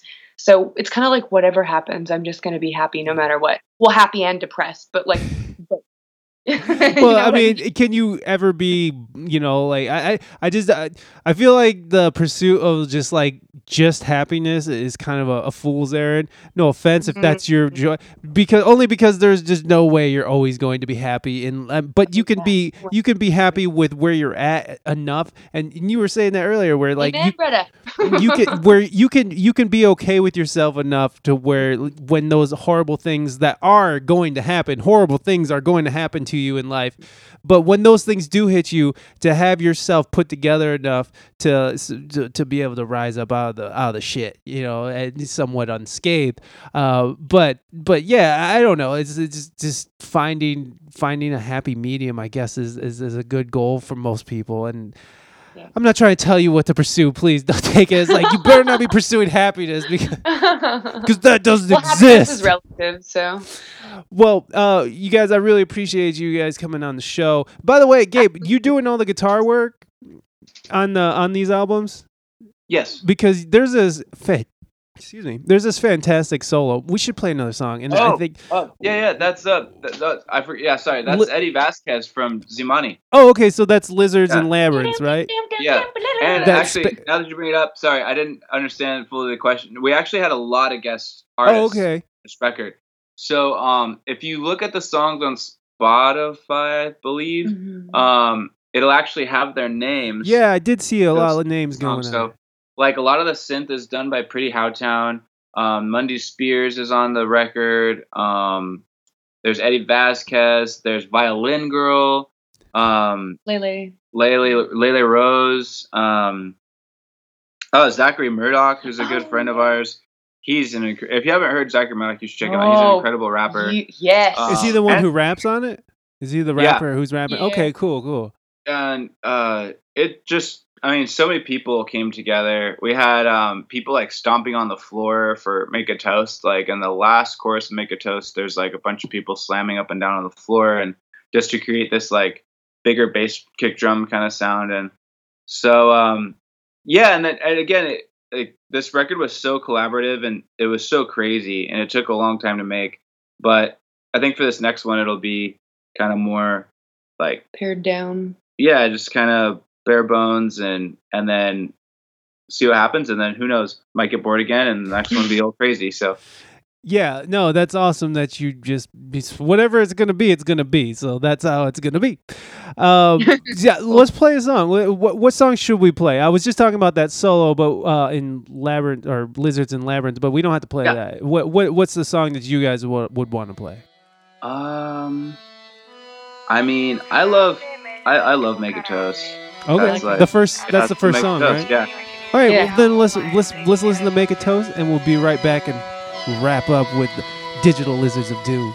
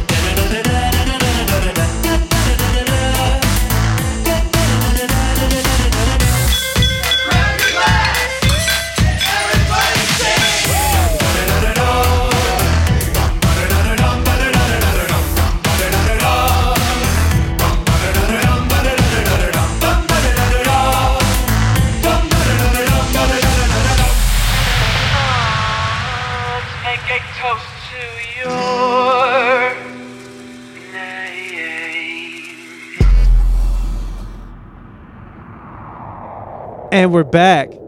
Well, I really appreciate it, you guys. Um, you know, you, given your time of your day, especially getting up so early in the morning. I know 9 a.m. is early for musicians, so it's, I appreciate it. I really do. Uh, is, is how can people find you? Uh, how can people get a hold of you? What, where can people find you? It's so cool to be able to say that you can just Google Digital Lizards of Doom and truly, like, the first page brings up our YouTube, our actual website, our Facebook, our Instagram, our SoundCloud, any pertinent articles and stuff like that. Plus, it's such a specific name that it's kind of hard to miss. yeah, for sure, for sure. So we're on we're on pretty much every streaming platform. Uh, so am I, the Gallie Fisher solo stuff. But yeah, if you just type in Digital Lizards of Doom, uh, or sometimes DLOD World, D L O D W O R L D is like a common hashtag. It's also the name of our website, which is dlodworld.com. So Perfect. you can just type it in anywhere. How about you, Gallie? What, what do you have a website of your own? I do. Yeah, my brand that I'm building is called Gallie's Alley. So my website Ooh. is G A G A L L I E S A L L E Y, Gallie's Alley. But if you type in Gallie Fisher, just F I S H E R, all of my collaborations, the EDM song I was telling you about, my solo stuff is on Spotify. I'm beginning a YouTube channel, but that's taking a little bit longer than expected. But yeah, if you type in Gallie Fisher, you'll probably have Never Change with Crystal Skies pop up, and then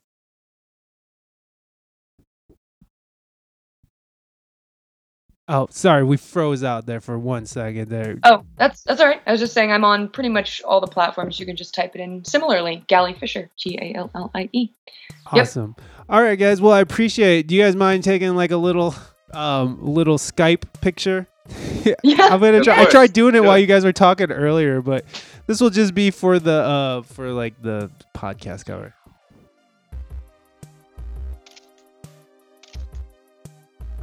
I I think that I think I think that worked. I don't know how this works. Fucking Skype. Did it say that I took a picture?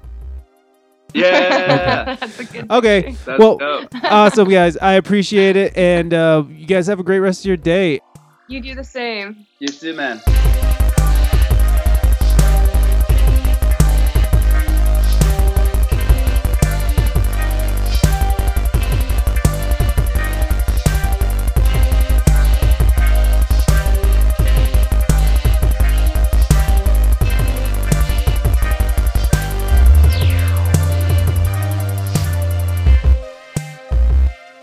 Thank you, Gabriel and Gallie. I really appreciate your time. You guys were very wonderful and beautiful young people that I enjoyed talking to, and and I am rooting for wholeheartedly because I just want.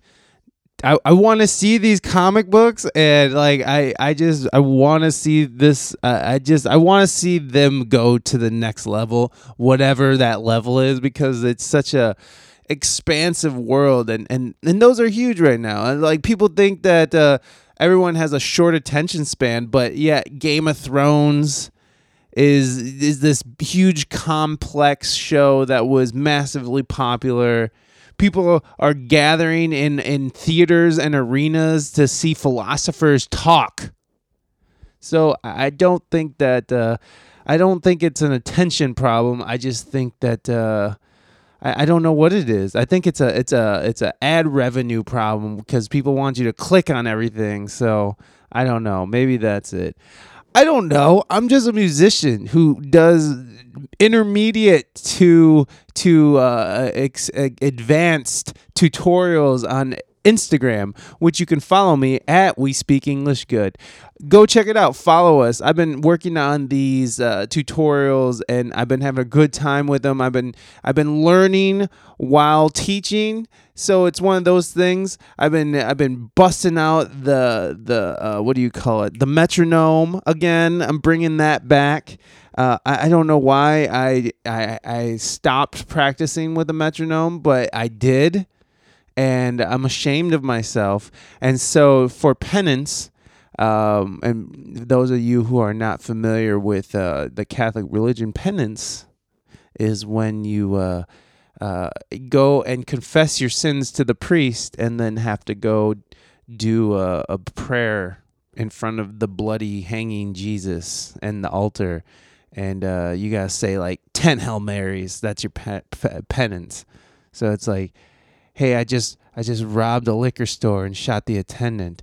Uh, forgive me, Father, for I have sinned. Ten Hail Marys and you're good to go, my son. And there you go. It's, it's you're good to go. Ten Hail Marys. So these uh, videos that I'm doing on Instagram are my penance that I'm doing for uh, not for shooting the attendant at the liquor store I was robbing, but for not using a metronome, for being lazy with my playing, and um, and I, I really just wanted to start transferring or transposing licks from instrument to instrument because I because I, I have my set of tricks for each instrument, and it would be nice if that was like a level playing ground. You know what I mean? Like each because there are things that you can do on the piano that you can't do on the guitar and vice versa. There's things you can do on the bass that you can't do on any other thing. So so not all the licks are gonna transpose across the board, but I feel like when you're doing things like that, it, like my last post I was talking about, I was comparing being a multi instrumentalist, playing licks uh, from one instrument to the next is sort of like muscle confusion uh, when you're when you're physically training, uh, uh like in the gym. There there's a there's a method called uh, muscle confusion training, in which you're doing all these cra- you're you're one day you're doing legs, and then the next day you're doing uh, no wait what is it it, it- you're just mixing up your exercises so it kind of confuses your muscles and, and it breaks through it kind of plateaus. You're you're even if you're sore you're working through that soreness and uh and and and you because you're trying to break through a plateau because you hit a point when you're working out where you just stop making gains where it's like i can't get anything heavier or i can't you know like I, you know i'm not losing weight again you know like i'm just stagnant. And i, I kind of felt like i was getting there in my plane. and so i started learning all these different licks on different instruments. And it really like muscle confusion it broke through a few plateaus that i've been just sort of hanging on. And it was real quick too. It was real quick like just breakthrough, just like boom. And it's like as soon as I got broke out the the metronome and started uh, playing, you know, the same thing on different instruments, it, all of a sudden it was just like breakthrough. Oh, I see. I see rhythm differently now in the way that I and when I attack the notes. Oh, I get it. You know, I get what these how these uh, different swinging motions and swinging uh, playing styles in jazz, how that makes all the difference.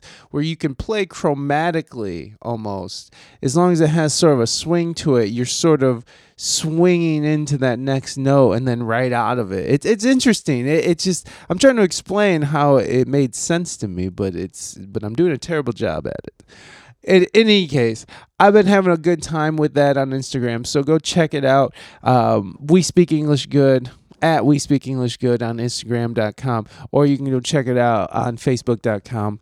Um, we speak English good. So there, it's the same feed. I, I'm uploading the same videos and shit. It, the The only difference is, I think, between Instagram and my Facebook page is that I like to share memes on my Instagram uh, through Instagram on my story, and those memes don't always transfer over to Facebook because they are, I, I don't know, I guess Instagram owned or something. I, don't- I don't fucking know. I, I thought they were both owned by Zuck, by the Zuck.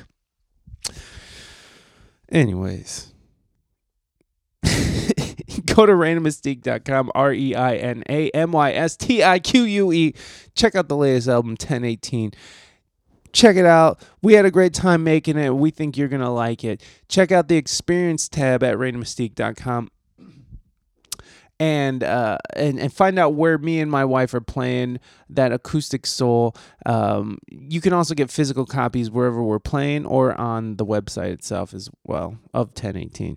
Wow, that was really a poorly, a sloppy, a sloppy ad right there. That was sloppy.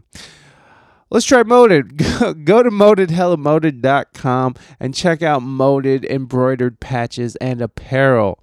Uh, they always are updating their ever expanding uh, catalog. They got amazing patches like the SpongeBob "I I'm out of here" meme turned into a patch. Can you believe it? No, you can't. You can find these big ass patches that have Lisa Simpsons as Cameron from some movie I can't remember.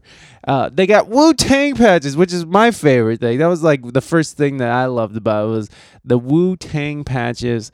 Um, and uh, I, I- have a Wu Tang patch with that has the colors of the Mexican flag, but also has uh, Bender.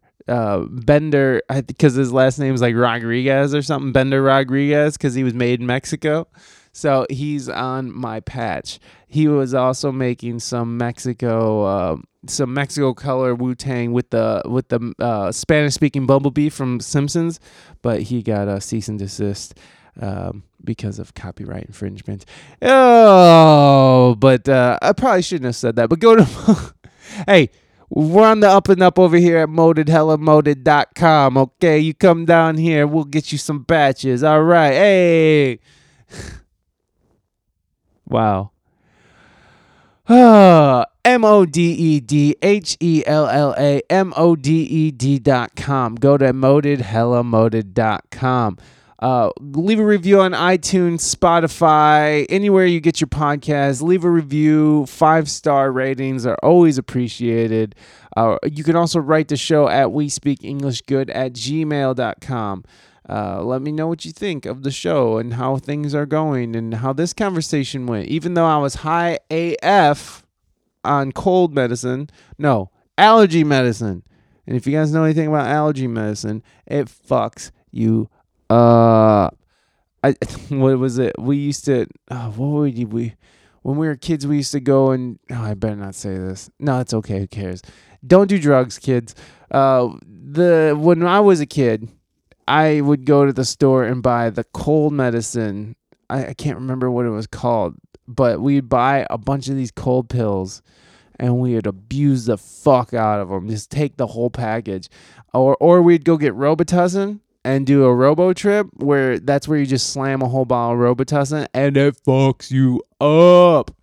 It, I'm serious, it fucks you up. But it's not like a good fucked up. It's like a really shitty, pukey fucked up. So don't go out there and try it, dipshits. Okay, it's not a good one. We also used to huff. Uh, How how cool do you think that is? Where you put a towel over a can of Glade and you start huffing away. Fucking idiots. You're just inhaling chemicals. Stupid. Fucking stupid. Anyways, uh what else do we got here? Um I think that's it. I think we're just blathering now. Uh, again, we are me and my wife are playing tonight at Asa Danikin's birthday suit party, which I think he'll be in a birthday. I, I think, I think they mean like suit, like they're gonna be in a suit. So I'm gonna wear my suit, I think, and uh, go down there and be flashy for uh for Asa. It's at Parkway Sports Bar. If you're in the Toledo area, come down, see us. We play around 9:30. It starts around eight. Have a good time. Hey, hey. All right. Uh, uh, also Saturday. Um, what month are we in? October. October 12th, 2019. Uh, Reina Mystique and I will be playing some acoustic soul at uh, in Grand Rapids, Ohio at the Wild Side Brewing Company. Uh, we'll also be enjoying the Apple Butter Festival beforehand down there in Grand Rapids. So if you're down there and you want to say hi, come on through. We'll be down there picking apples and turning them into butter, taking them home and enjoying them casually on a piece of toast or a bagel. Anyways, that's enough out of this guy. I will see you guys next week with uh, Boogie Matrix Mechanicism. Uh, Boogie Matrix is a jam band out of Toledo, Ohio, here in Ohio. Um, they they have been out of the scene for a while now, but uh, they're doing a reunion reunion show Saturday, October 26, 2019 at uh, I think the Boonies. Uh, it's in Toledo, but uh, uh, they're they're gonna be jamming out. Uh, there's a lot of people looking forward to this reunion show, and ever since I've been back here and involved in the jam scene around here, it's everybody talks about Boogie. And if you've been following the show since I've been in Toledo, like any band has anything to do with um with um the jam scene here in Toledo or in Ohio knows who Boogie Matrix is. They uh they have quite a name for themselves and they've been able to sort of maintain it, which is strange that after about 10 years. So they're doing this 10 year reunion uh at, for their album Laser Grape and they want to talk. Johnny and Johnny and Jeff came on the show and they were very nice and forth. Whoa. Oh my god. I'm not cutting that out. Your guys are getting burps. And if you're this far into it, what the fuck are you doing with your life? Why are you still listening to me talk? Anyways, the next week is gonna be a good show, and then I gotta figure out what I'm gonna do after that because I had like five or six shows in the can, and I just sort of took like a depression vacation because I just been in this bout of depression, and I had all this, all these shows that I had in the can because I did like 20 in one day, and um, so I was, I've just been sort of kicking back, not relaxing, but still working, just, just uh, not talking to people, but. I'm gonna come back with something new. It's gonna be fun. I, I got some new uh, ideas on how I want to conduct the interview. It's just one idea. I think it's funny. So be on the lookout for that. Be on the lookout for Boogie Matrix next week. And, um, you know, be good to your fellow human beings. HJ's for everybody. Bye. Fresh.